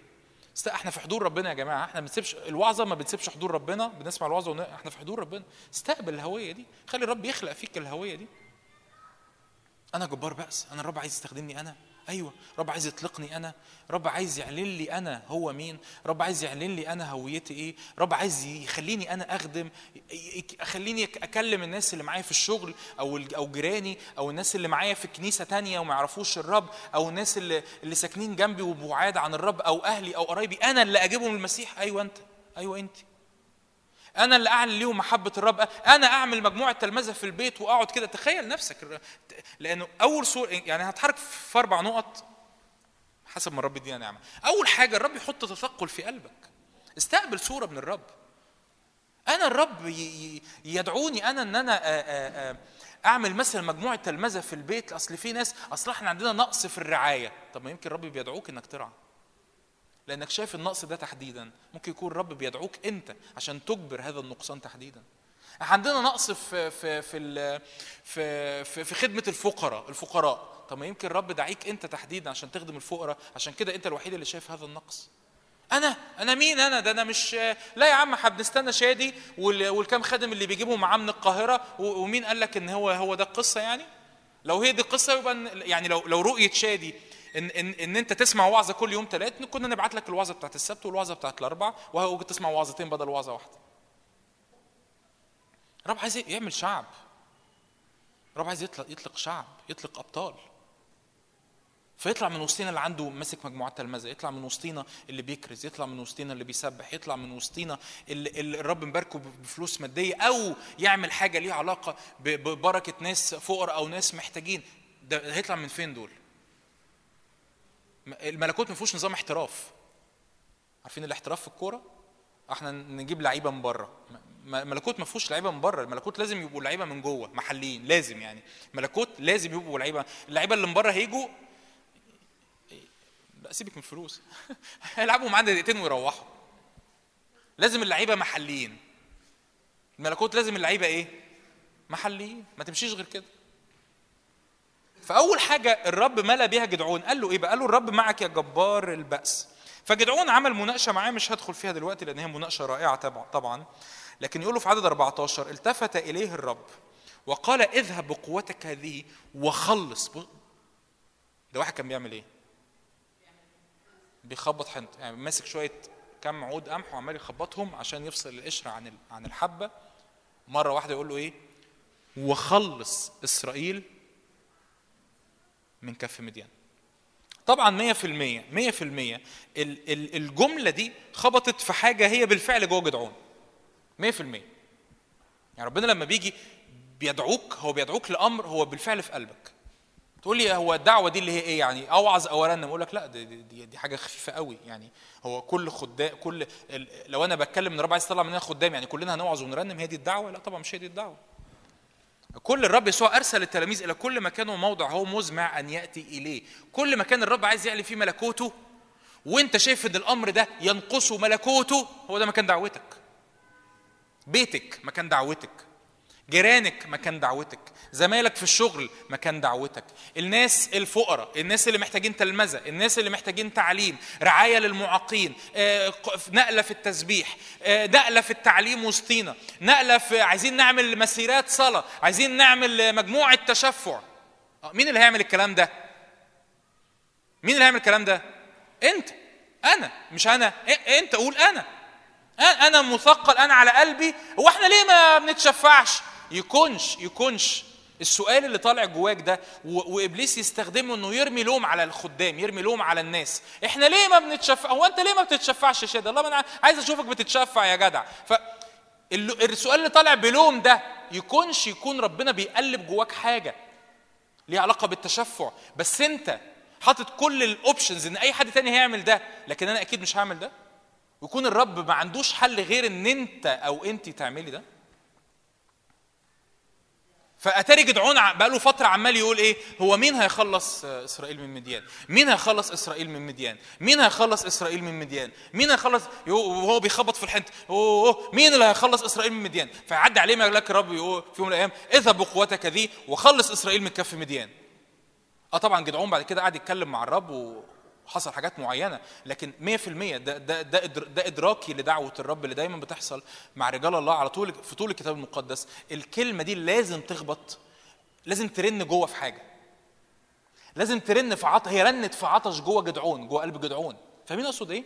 يعني تقول لي تقول لي مثلا دايما مشهور قوي الناس بتوعظ بالطريقة دي يعني وما أقصدش حاجة بس الناس بتوعظ الوعظة دي يقول لك موسى ما كانش عايز يخرج يخرج شعب إسرائيل من أرض مصر. مين اللي قال لك كده؟ ده مش حقيقي ده مش كتابي موسى من من دي 1 في, في, خروج اثنين قبل ما يروح للبرية يقول خرج ليفتقد شعب إسرائيل أعمال سبعة يقول كده إن موسى افتكر إن الناس هيفهموا أن الرب على يديه يعطيهم نجاة، يعني موسى من أول ما كان في قصر فرعون هو إيه اللي بيرن جواه؟ إنه يخرج شعب إسرائيل. امال إيه الله امال إيه يا عم النقاش الطويل اللي موسى عمله مع الرب في خروج ثلاثة وخروج أربعة. النقاش الطويل ده كله إن الرب بي بي بي بيقول لموسى يا موسى أنت مش هتعتمد على نفسك. لأن موسى كان اتفشل بسبب البرية وتفشل لأنه حاول يعتمد على نفسه. فالرب يقول له موسى حبيبي أنت مش هتعملها على نفسك. وموسى بيحاول يفلفص. لكن الحلم موجود جوه موسى ولا لأ؟ من إمتى؟ من زمان من 40 سنة. فأول ما الرب قال له فالآن خروج خروج 13 فالآن هلم فأرسلك لتخرج شعبي من أرض مصر. تفتكر يعني موسى كان كان بالنسبة له دي إيه ده جديدة أول الموضوع ده عليا؟ لا ما كانش جديد ولا حاجة، دي معلومة قديمة قوي عند موسى بقى لها 40 سنة، أول ما الرب قال الكلمة رنت جواه. الدعوة بترن جواك. الدعوة بتنزل في ال... في ال... عارفين زي كأنه كوين أو كأنه حاجة بتنزل بازل بتنزل في المكان، كلمة الرب تروح جاية في المكان المظبوط. ففي حاجة تعشق جواك. أيوه يا رب. وممكن تكون عايش بقالك سنين بتتخيل نفسك في صورة الناس زنقتك فيها أو في صورة أنت أو انت زنقت نفسك فيها. أنا شكلي ماليش أنا في الكلام ده. ماليش أنا في الوعظ والترنيم. طب هعمل إيه؟ أنا كتير بحس كتير ناس بتصعب عليا في الكنايس لأن هم زانقين نفسهم إن الخدمة هي الوعظ والترنيم. فبعد فترة يحبط لأنه هو مش عارف يوعظ ومش عارف يرنم. فهو اعتبر نفسه انه أنا مش من الخدام. مين اللي قال إن الخدمة هي وعظ وترنيم بس؟ طب فين الكرازة؟ طب فين الرعاية؟ طب فين السؤال في التليفون؟ طب فين الزيارات؟ طب فين التلمذة؟ طب فين ال- ال- ال- التعليم اللي في البيت؟ طب فين ال- الفقراء؟ طب فين ال- ال- التدابير؟ طب فين؟ كتير بقى في لسه في 28 موهبة في الكتاب المقدس الرب يستخدمهم للخدمة. في حاجات كتير قوي. فين كل ده؟ إيه ده؟ إيه ده؟ طب هو ربنا يستخدم مين في الحاجات دي؟ آه يا شادي ما تعمل لنا يا شادي مسيرات صلاة في مش هيعمل شادي مسيرات صلاة، هتعمل أنت إيه؟ مش بقول اتحرك من دماغك. هترجع للشادي وتتكلم معاه وتصلي معاه. بس معنى إن في جوع في قلبك إن دع دعوة من الرب مباشرة بيقول لك اتحرك قم بقوتك هذه. اذهب بقوتك هذه. أنتوا ليه ما بتكرزوش في الشوارع؟ طب ما تكرز انت.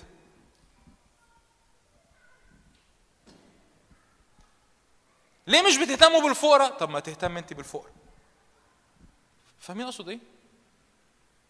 فجدعون عمال يدور على الراجل ده اللي ربنا هيبعته لنا عشان يخلص شعب إسرائيل من أرض مصر لأن هو جواه حلم من من من من من المديانيين لأن هو جواه حلم إن شعب إسرائيل لازم يخلص من المديانيين. وأتاري مين هو الراجل اللي هيخلص شعب إسرائيل من المديانيين؟ هو جدعون. أول حاجة إنك تتحرك عملي في هوية الرب إنك تقف قدام الرب وتمتحن حقيقي. قول يا رب ما هو الثقل؟ إيه التقل اللي أنت عمال تحطه على قلبي؟ أنا مشغول بإيه؟ وكتير قوي أنا كنت مخدوع بالفكرة دي زمان. كنت فاكر إن آه، كنت فاكر إن كل الناس أكيد نفسها في نفس الحاجة. كنت فاكر انه أكيد نفس كل الناس نفسها توعظ. فأتكلم مع صحابي وأنا شاب صغير أكتشف إنه محدش نفسه يوعظ. اللهم لا أنا نفسي ليه أوعظ؟ يكونش طب أنا ممكن أبقى متكبر؟ ممكن. بس أكتشف فعلا ان إن الحاجات اللي إحنا مشغولين بيها مختلفة جدا جدا جدا جدا. المدرسة اللي في يوم من الأيام إبرام شارك جزء عنها كان لسه آخر آخر شهر الناس بعتالي الجوابات ال- الواجبات قصدي مش الجوابات الواجبات بتحكي لي عن أحلامها. اكتشفت مثلا إن في حد معامل في الم... معانا في المدرسة مدرسة الخدمة اللي إحنا كنا بنعملها. آه، واحدة نفسها تعمل خدمة ترجمة الوعظات. للغة بتاعة الإشارة بتاعة السم والبكم. حد قبل كده فكر في الفكرة دي؟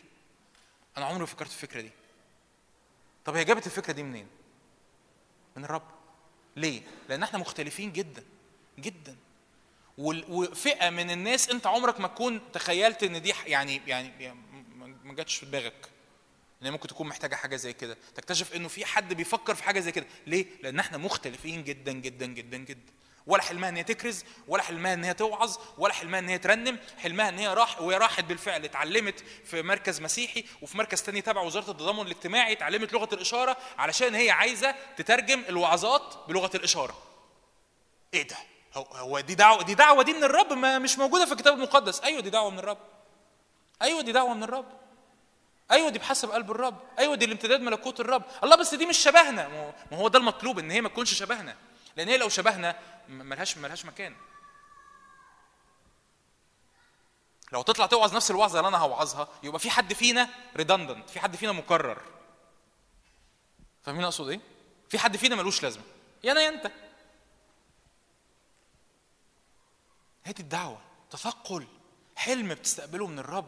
تقول يا رب وحياتك هتقولي طب وحياتي بتدور حوالين الرب ولا حوالين الدعوة؟ حوالين الرب. ومع الرب انت بتتمم الدعوة بتتمم الهوية بتتمم الصورة دي. ليه؟ لأن الهوية أو الدعوة دي هي اللي بتدي معنى لأيامك على الأرض. أنا الموضوع ده يعني وكلني ما هو من غيره أنا أنا بالنسبة لي من غير إدراك إن أنا بعمل حاجة. هتقول لي بس لا عادي ما نعملش. أقول لك لا الرب وضع آدم في الجنة ليه يعملها ويحفظها. لازم يكون بيعمل حاجة. طب وأنا لو مش هعمل حاجة طب ما أنا أروح السماء وخلاص. عشان كده بقول لك مجية كل ثلاث الاجتماع من غير إدراك الهوية ده بعد شوية هتزهق. ده لو أنت ما كنتش زهقت بالفعل. بعد شوية هتحس إنه أو اجتماع أو اجتماع. وأحضر هنا شوية وأحضر هنا شوية. وفاك وأنت فاكر إن أنت بتدور على إيه؟ على وعظ أحسن مثلا. أو أو مرنم ما حصلش. أنت ولا بتدور على وعظ أحسن ولا مرنم ما حصلش. أنت بتدور على نفسك. وأول ما تكتشف إن أنا حياتي ليها قيمة لأن الرب خلقني إنسان على صورته واداني سلطان لأصنع تأثير واداني حلم ما اداهوش لحد غيري بتكتشف إن أيام ليها معنى. فبتبقى عامل زي حتة البازل إنجاز التعبير. لو أنت عندك بازل ألف قطعة وفي حتت كده مرمية على الترابيزة أنت مش عارف تركبها فين. فمرة واحدة حتة البازل دي تنور قدامك هو ده مكانها. حتة البازل دي لقت معنى وجودها. فاهمين أقصد إيه؟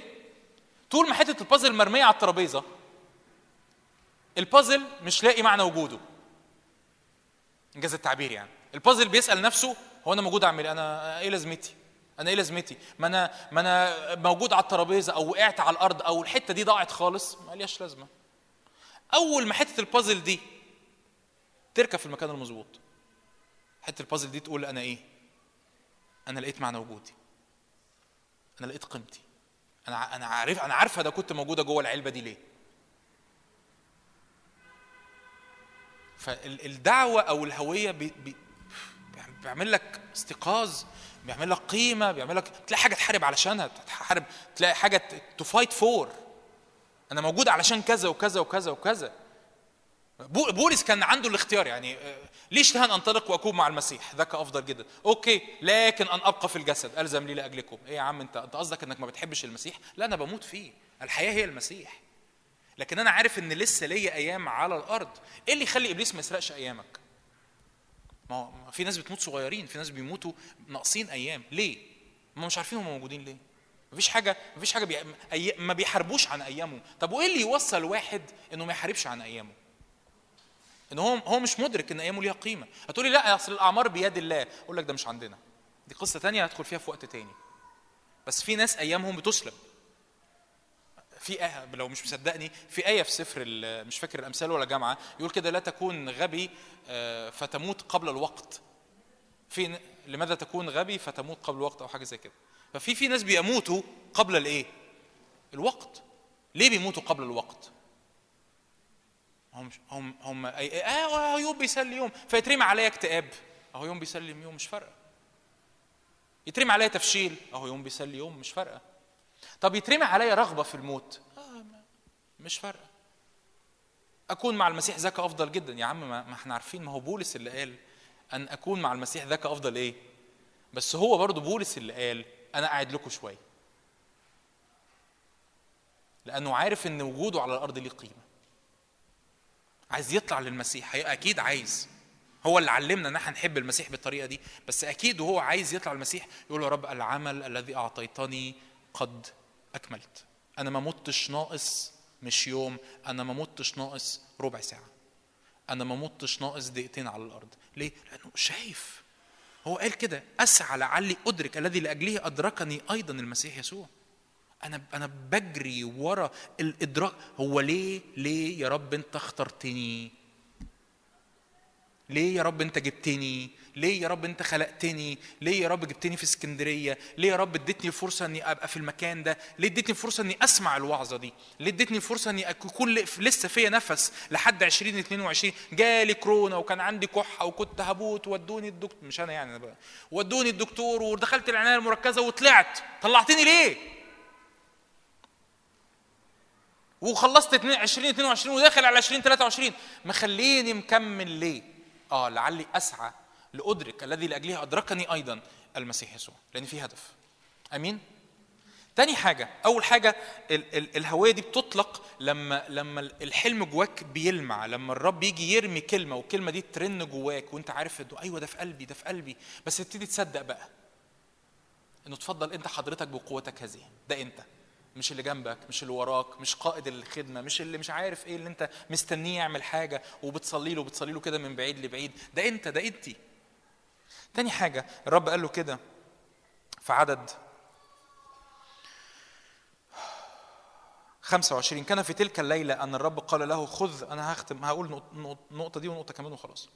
خذ ثور البقر الذي لأبيك وثورا ثانيا ابن سبع سنين واهدم مذبح البعل الذي لأبيك واقطع السرية التي عنده وابني مذبحا للرب إلهك على رأس هذا الحصن بترتيب وخذ الطور الثاني واصعد محرقة على حطب السرية التي تقطعها.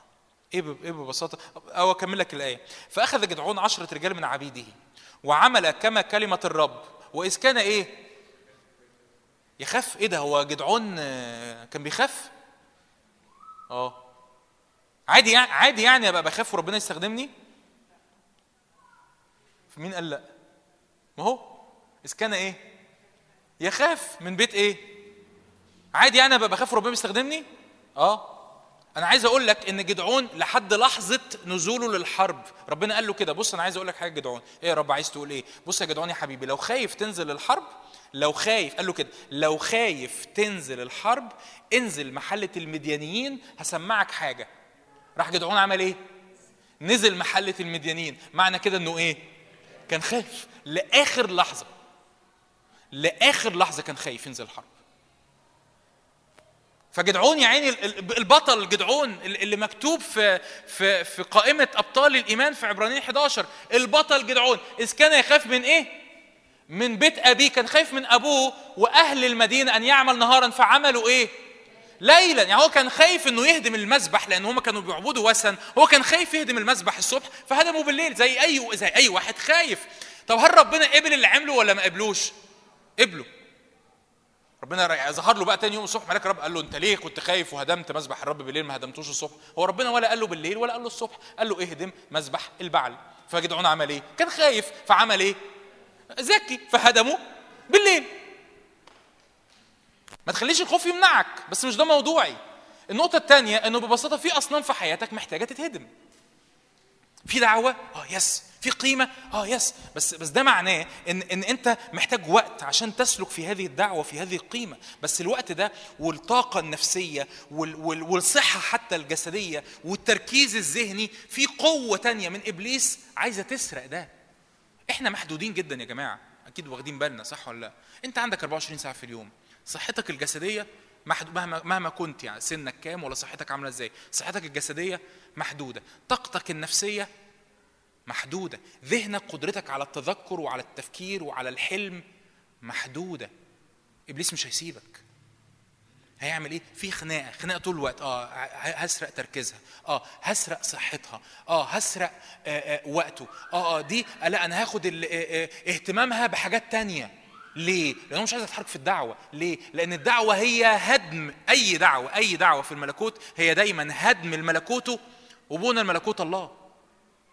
طب هو يعمل إيه؟ يروح مركز على الجنود، آه آه لا لا دي أحصره في صغر نفس.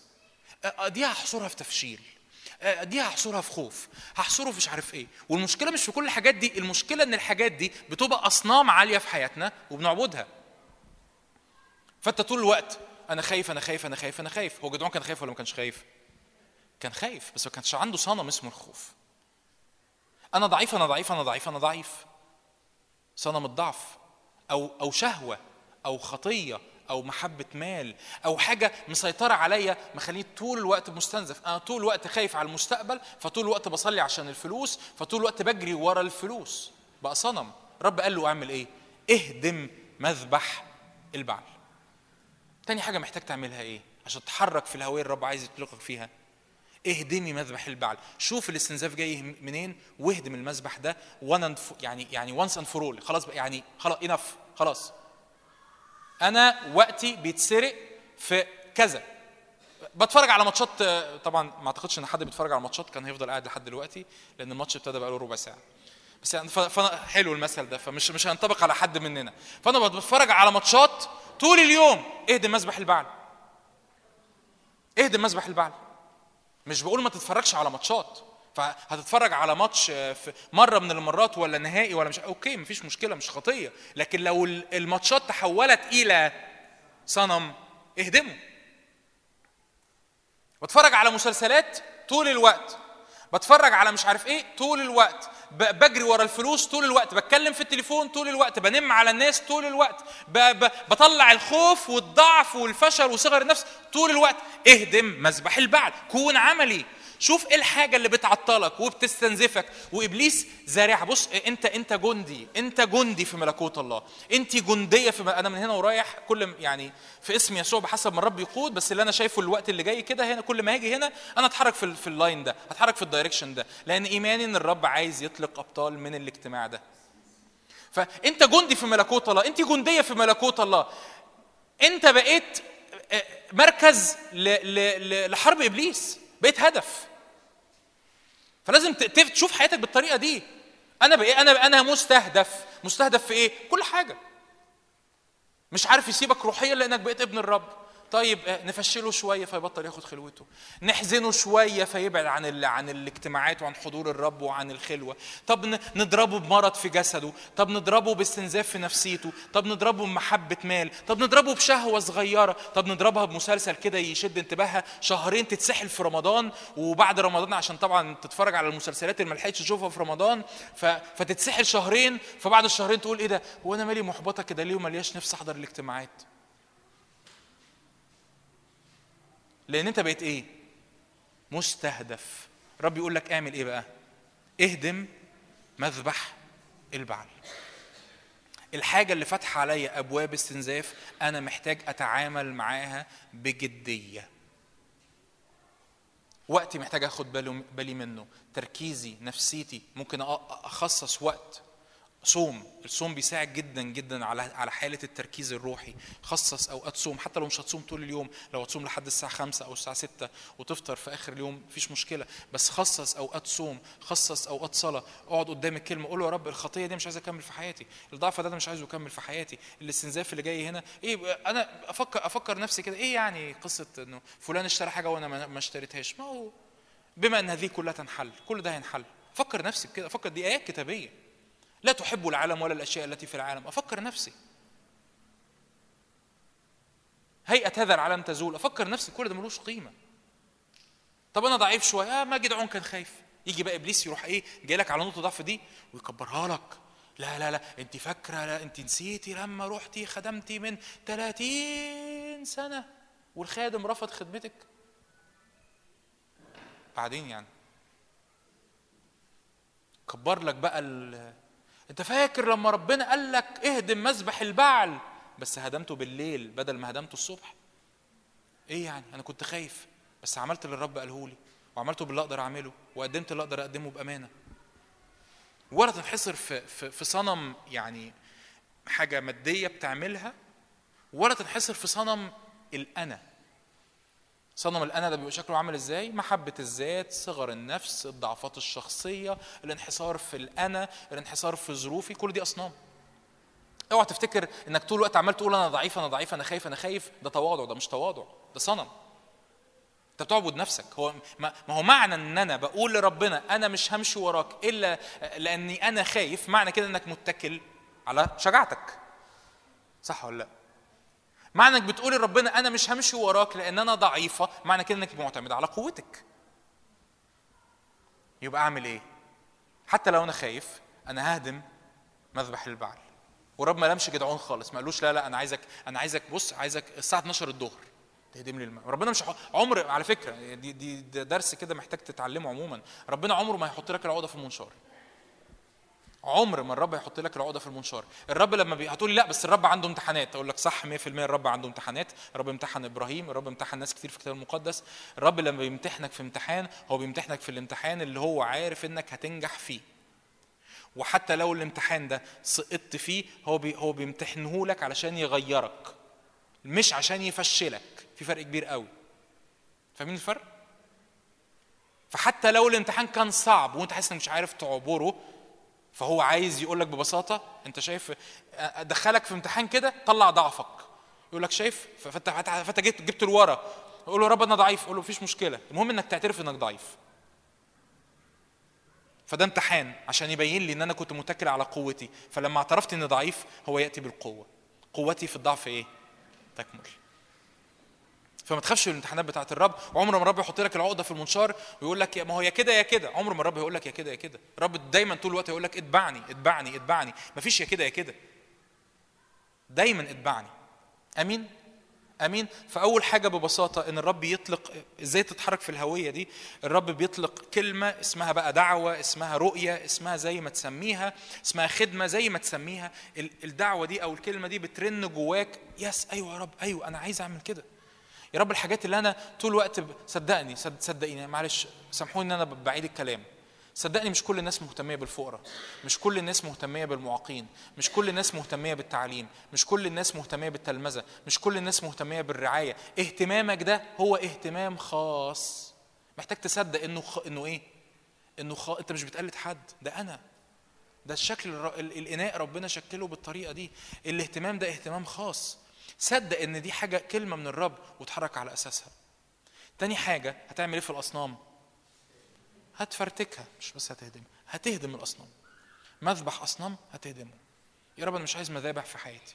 مش عايز مذابح في حياتي تستمر وت- وتعلى. والرب قال له كده المكان اللي أنت هدمت فيه الصنم المذبح بتاع الصنم بتاع البعل ابني فيه مذبح للرب. المكان اللي كان بيعمل استنزاف بقى مكان للعبادة. المكان اللي كان بيسلب القوة بقى مكان عبادة بتستقبل فيه قوة. المكان اللي كان بيسلب صحتك بقى مكان عبادة بتستقبل فيه تجديد لقوتك. المكان اللي كان سلب للماديات بقى مكان قوة بتستقبل فيه بركة مادية. هللويا. هللويا. دعوة الرب تعمل كده. استجابتك لدعوة الرب تعمل كده. ثلاثة وأخيرا عدد 33 اجتمع جميع المديانين والعمالقة وبني المشرق. أنا آسف إن طولت. معا وعبروا ونزلوا في وادي إسرائيل ولبس روح الرب جدعون. الروح القدس جميل جميل جميل جميل. روح الله ملانا. محتاجين نتعلم نثق في الروح القدس. لبس روح الرب جدعون. الكتاب بيحكي كده في صمويل الأول عشرة من أروع المقاطع اللي بحب أدرسها وأوعظ بيها وأقراها وأفكر نفسي بيها عن الروح القدس. واحد اسمه شاول. شاول ده كان بيشتغل إيه؟ ما نعرفش بالظبط كان بيشتغل إيه بس كان عنده شوية حمير تايهة منه. ما عندوش أي حكمة إنه يكون ملك. يعني لما تقرأ القصة بالتفصيل تلاقي إن حتى شاول مش عارف يتصرف والغلام بتاعه هو اللي بيقترح عليه الاقتراحات. فيقول له تعالى نروح. قال له لا طب تعالى ندور تاني. طب إحنا ما ما مش عارفين نروح فين. طب تعالى فالغلام بتاعه يقول له طب تعالى نروح لرجل الله.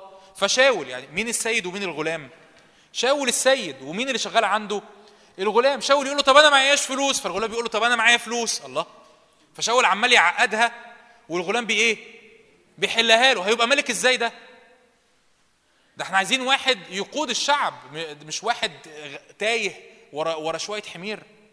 حمير حرفيا يعني في الكتاب أنا مش ما تفتكروش إن أنا يعني بشتم حد أو كده؟ دي قصة في الكتاب.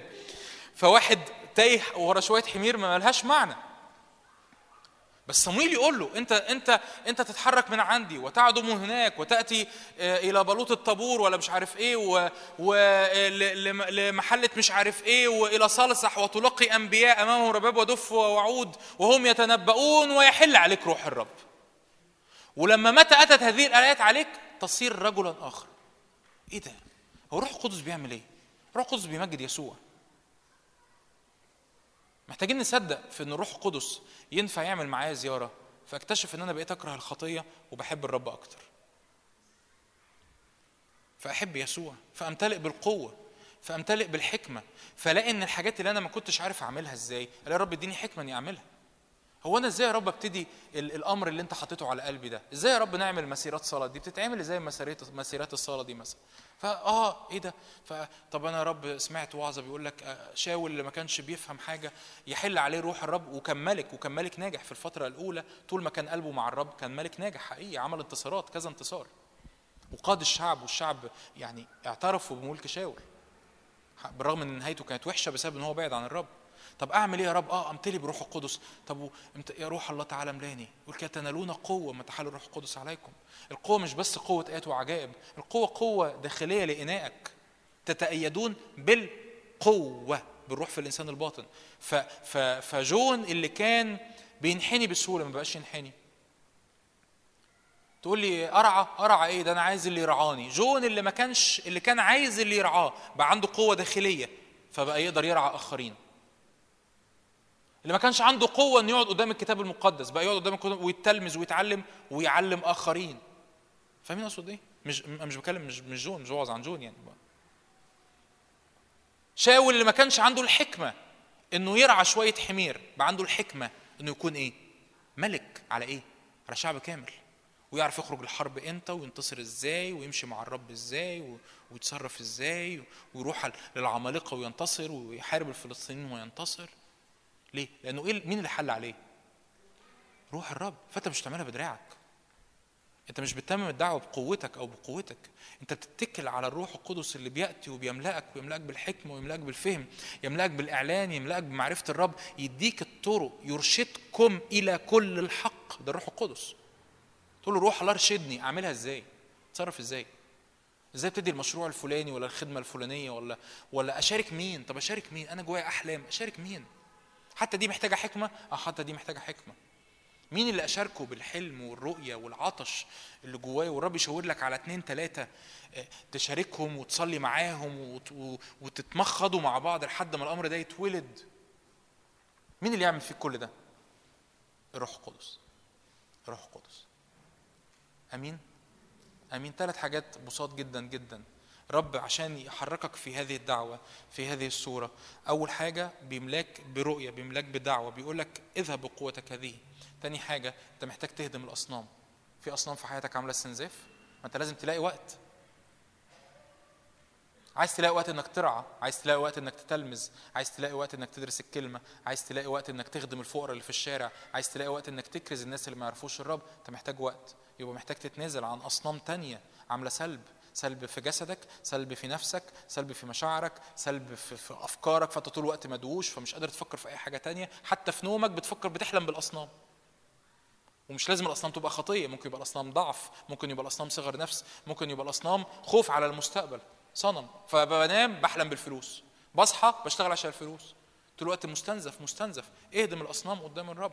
ثالث حاجة وآخر حاجة امتلئ من الروح القدس. لما تمتلئ من الروح القدس الروح القدس يحل عليك فتصير رجلا آخر. فتلاقي حكمة إنك تعمل الحاجات اللي الرب دعيك إنك تعملها.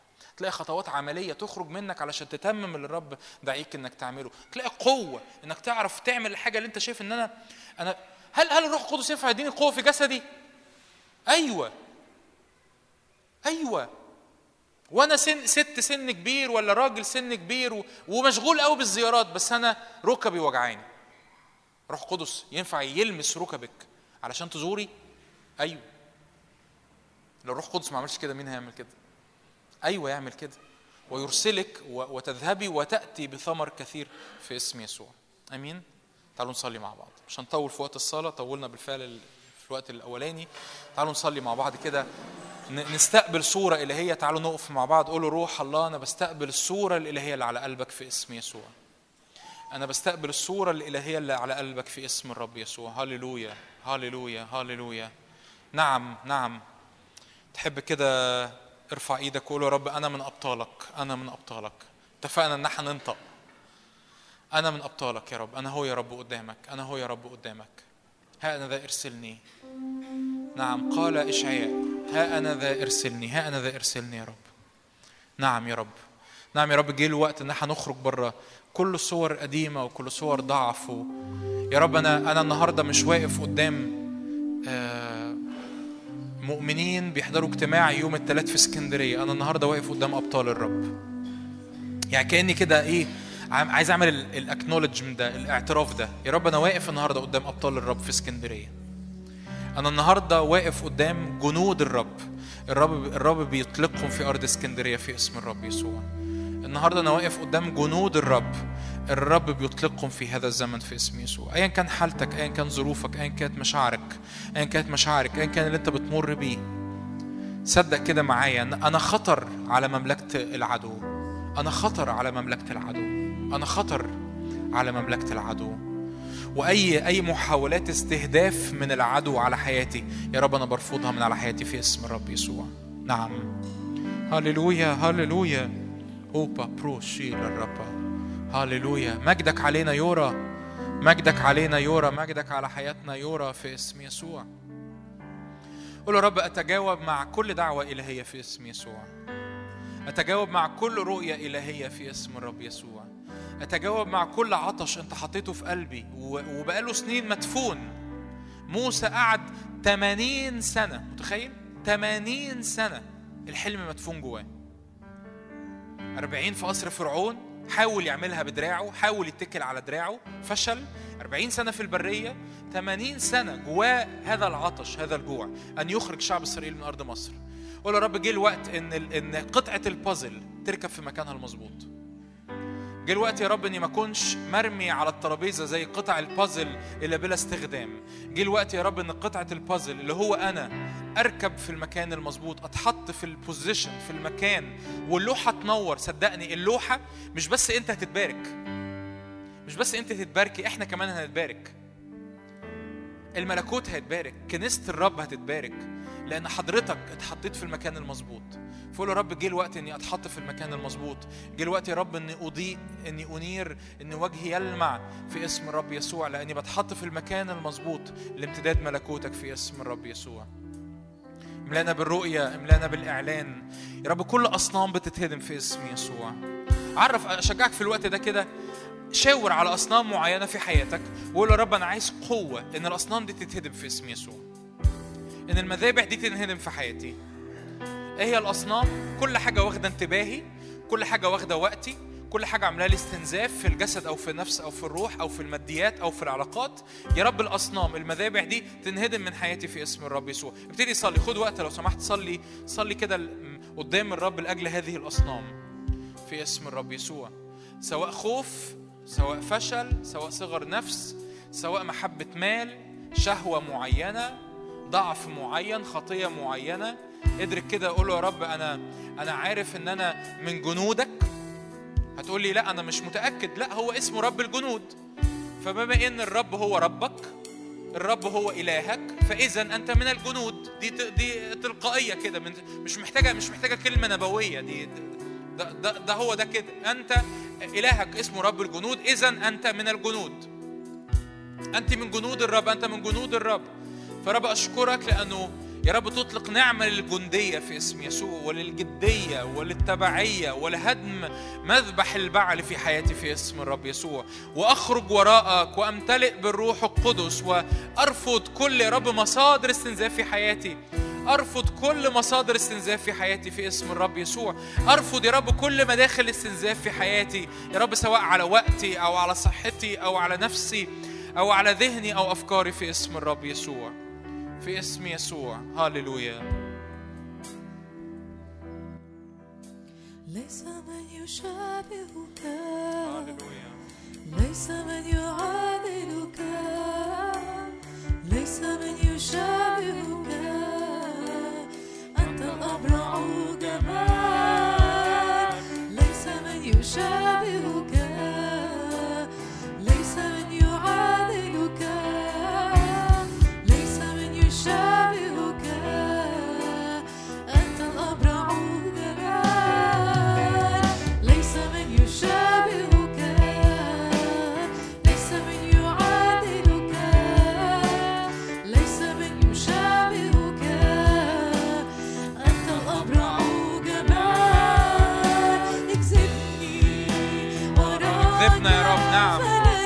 هاليلويا اكذبنا. نجري نجري عايزين نجري.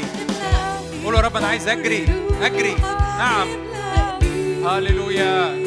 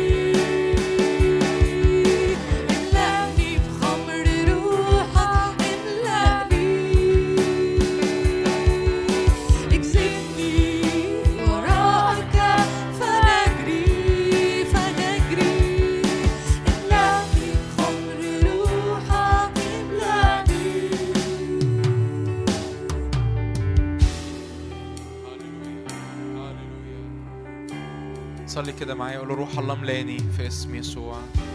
روح الله ملاني روح الله ملاني روح الله ملاني بكل مسحة بكل نعمة بكل إمكانيات أنا محتاجها في اسم يسوع. يا رب أنا مش عارف أنا محتاج إيه. أوقات بنبقى مش عارفين إحنا محتاجين إيه علشان نعمل اللي الرب دعانا إن إحنا نعمله. زي سليمان. داود قال كده سليمان ابني غض وصغير والعمل كبير. فداود كان عارف إن سليمان مش عارف هو محتاج إيه عشان يبني هيكل الرب لكن داود أعد لي كل شيء. قول يا رب أشكرك لأنك أعديت ليا كل شيء. أنت أعديت ليا كل شيء. ويمكن أنا مش عارف يا رب أنا مش عارف يا رب أنا محتاج إيه. يمكن يا رب أنا مش عارف ينقصني إيه. يمكن يا رب مش عارف حتى أتعامل مع ضعفاتي لكن روح الله تعالى ملاني بالقوة في اسم يسوع. ملاني بالإطلاق في اسم يسوع. املأني برغبة حقيقية للإرسالية في اسم يسوع. املأني بتكريس قلبي حقيقي في اسم يسوع. يا رب تكريس يا رب يوقع الأصنام في اسم يسوع. تكريس يا رب يهدم المذابح الغريبة. تكريس يا رب يشعل مذبح الرب في حياتي من جديد في اسم الرب يسوع. تكريس يا رب ينقلني نقلات جديدة وراءك في اسم الرب يسوع. هللويا هللويا هللويا. اغمرنا يا روح الله. مد إيدك قدامك كده. قول روح الله اغمرني.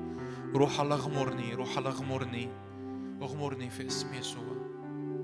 نعم بدونك لا أستطيع أن أفعل شيء. اعطش كده معايا في اللحظات دي للروح القدس. قول يا رب أنا عطشان يا رب لحضورك. بدونك لا أستطيع أن أفعل شيء. بدون مسحتك بدون حضورك. بدون محبتك أؤمن كده يتلف كل نير لسبب السمانة. يتلف كل نير لسبب المسحة. في اسم الرب يسوع في اسم الرب يسوع. يتلف كل نير لسبب حضور الرب. هللويا. قوة يا رب جديدة للتبعية. قوة جديدة للمسير وراءك. قوة جديدة يا رب إني أراك إني أبصرك إني أعرفك إني أتبعك بكل قلب. قوة جديدة يا رب للخروج يا رب بره كل دوائر انحصار في اسم الرب يسوع. شجعك الوقت اللي جاي لو تحب إن الخدام اللي موجودين يصلوا معاك. خليك واقف في مكانك هنتحرك نصلي معاكم إيماني كان الرب يطلق نعمة. نعمه للاطلاق نعمه للارساليه نعمه لنصنع تأثير. الرب يفجر يفجر مواهب روحية. رب يفجر دعوات. قول له يا رب كده صلي معايا أرجوك. قول له يا رب كده أنا عايز الكلمة اللي منك تنزل في مكانها المظبوط اللي في قلبي في اسم يسوع. فترن. فأعرف إن البازل بيركب صح. فأعرف إن الصورة بتكمل صح. فأعرف انه في تتميم لكل أمر أنت تريد أن تصنعه في حياتي في اسم الرب يسوع. نعم اطلق هبات من الروح القدس يا روح الله. اطلق هبات إرسالية في اسم يسوع. هبات نيران من الروح القدس. هبات إرسالية. هبات خروج في اسم يسوع في وقت خروج الملوك. في اسم الرب يسوع.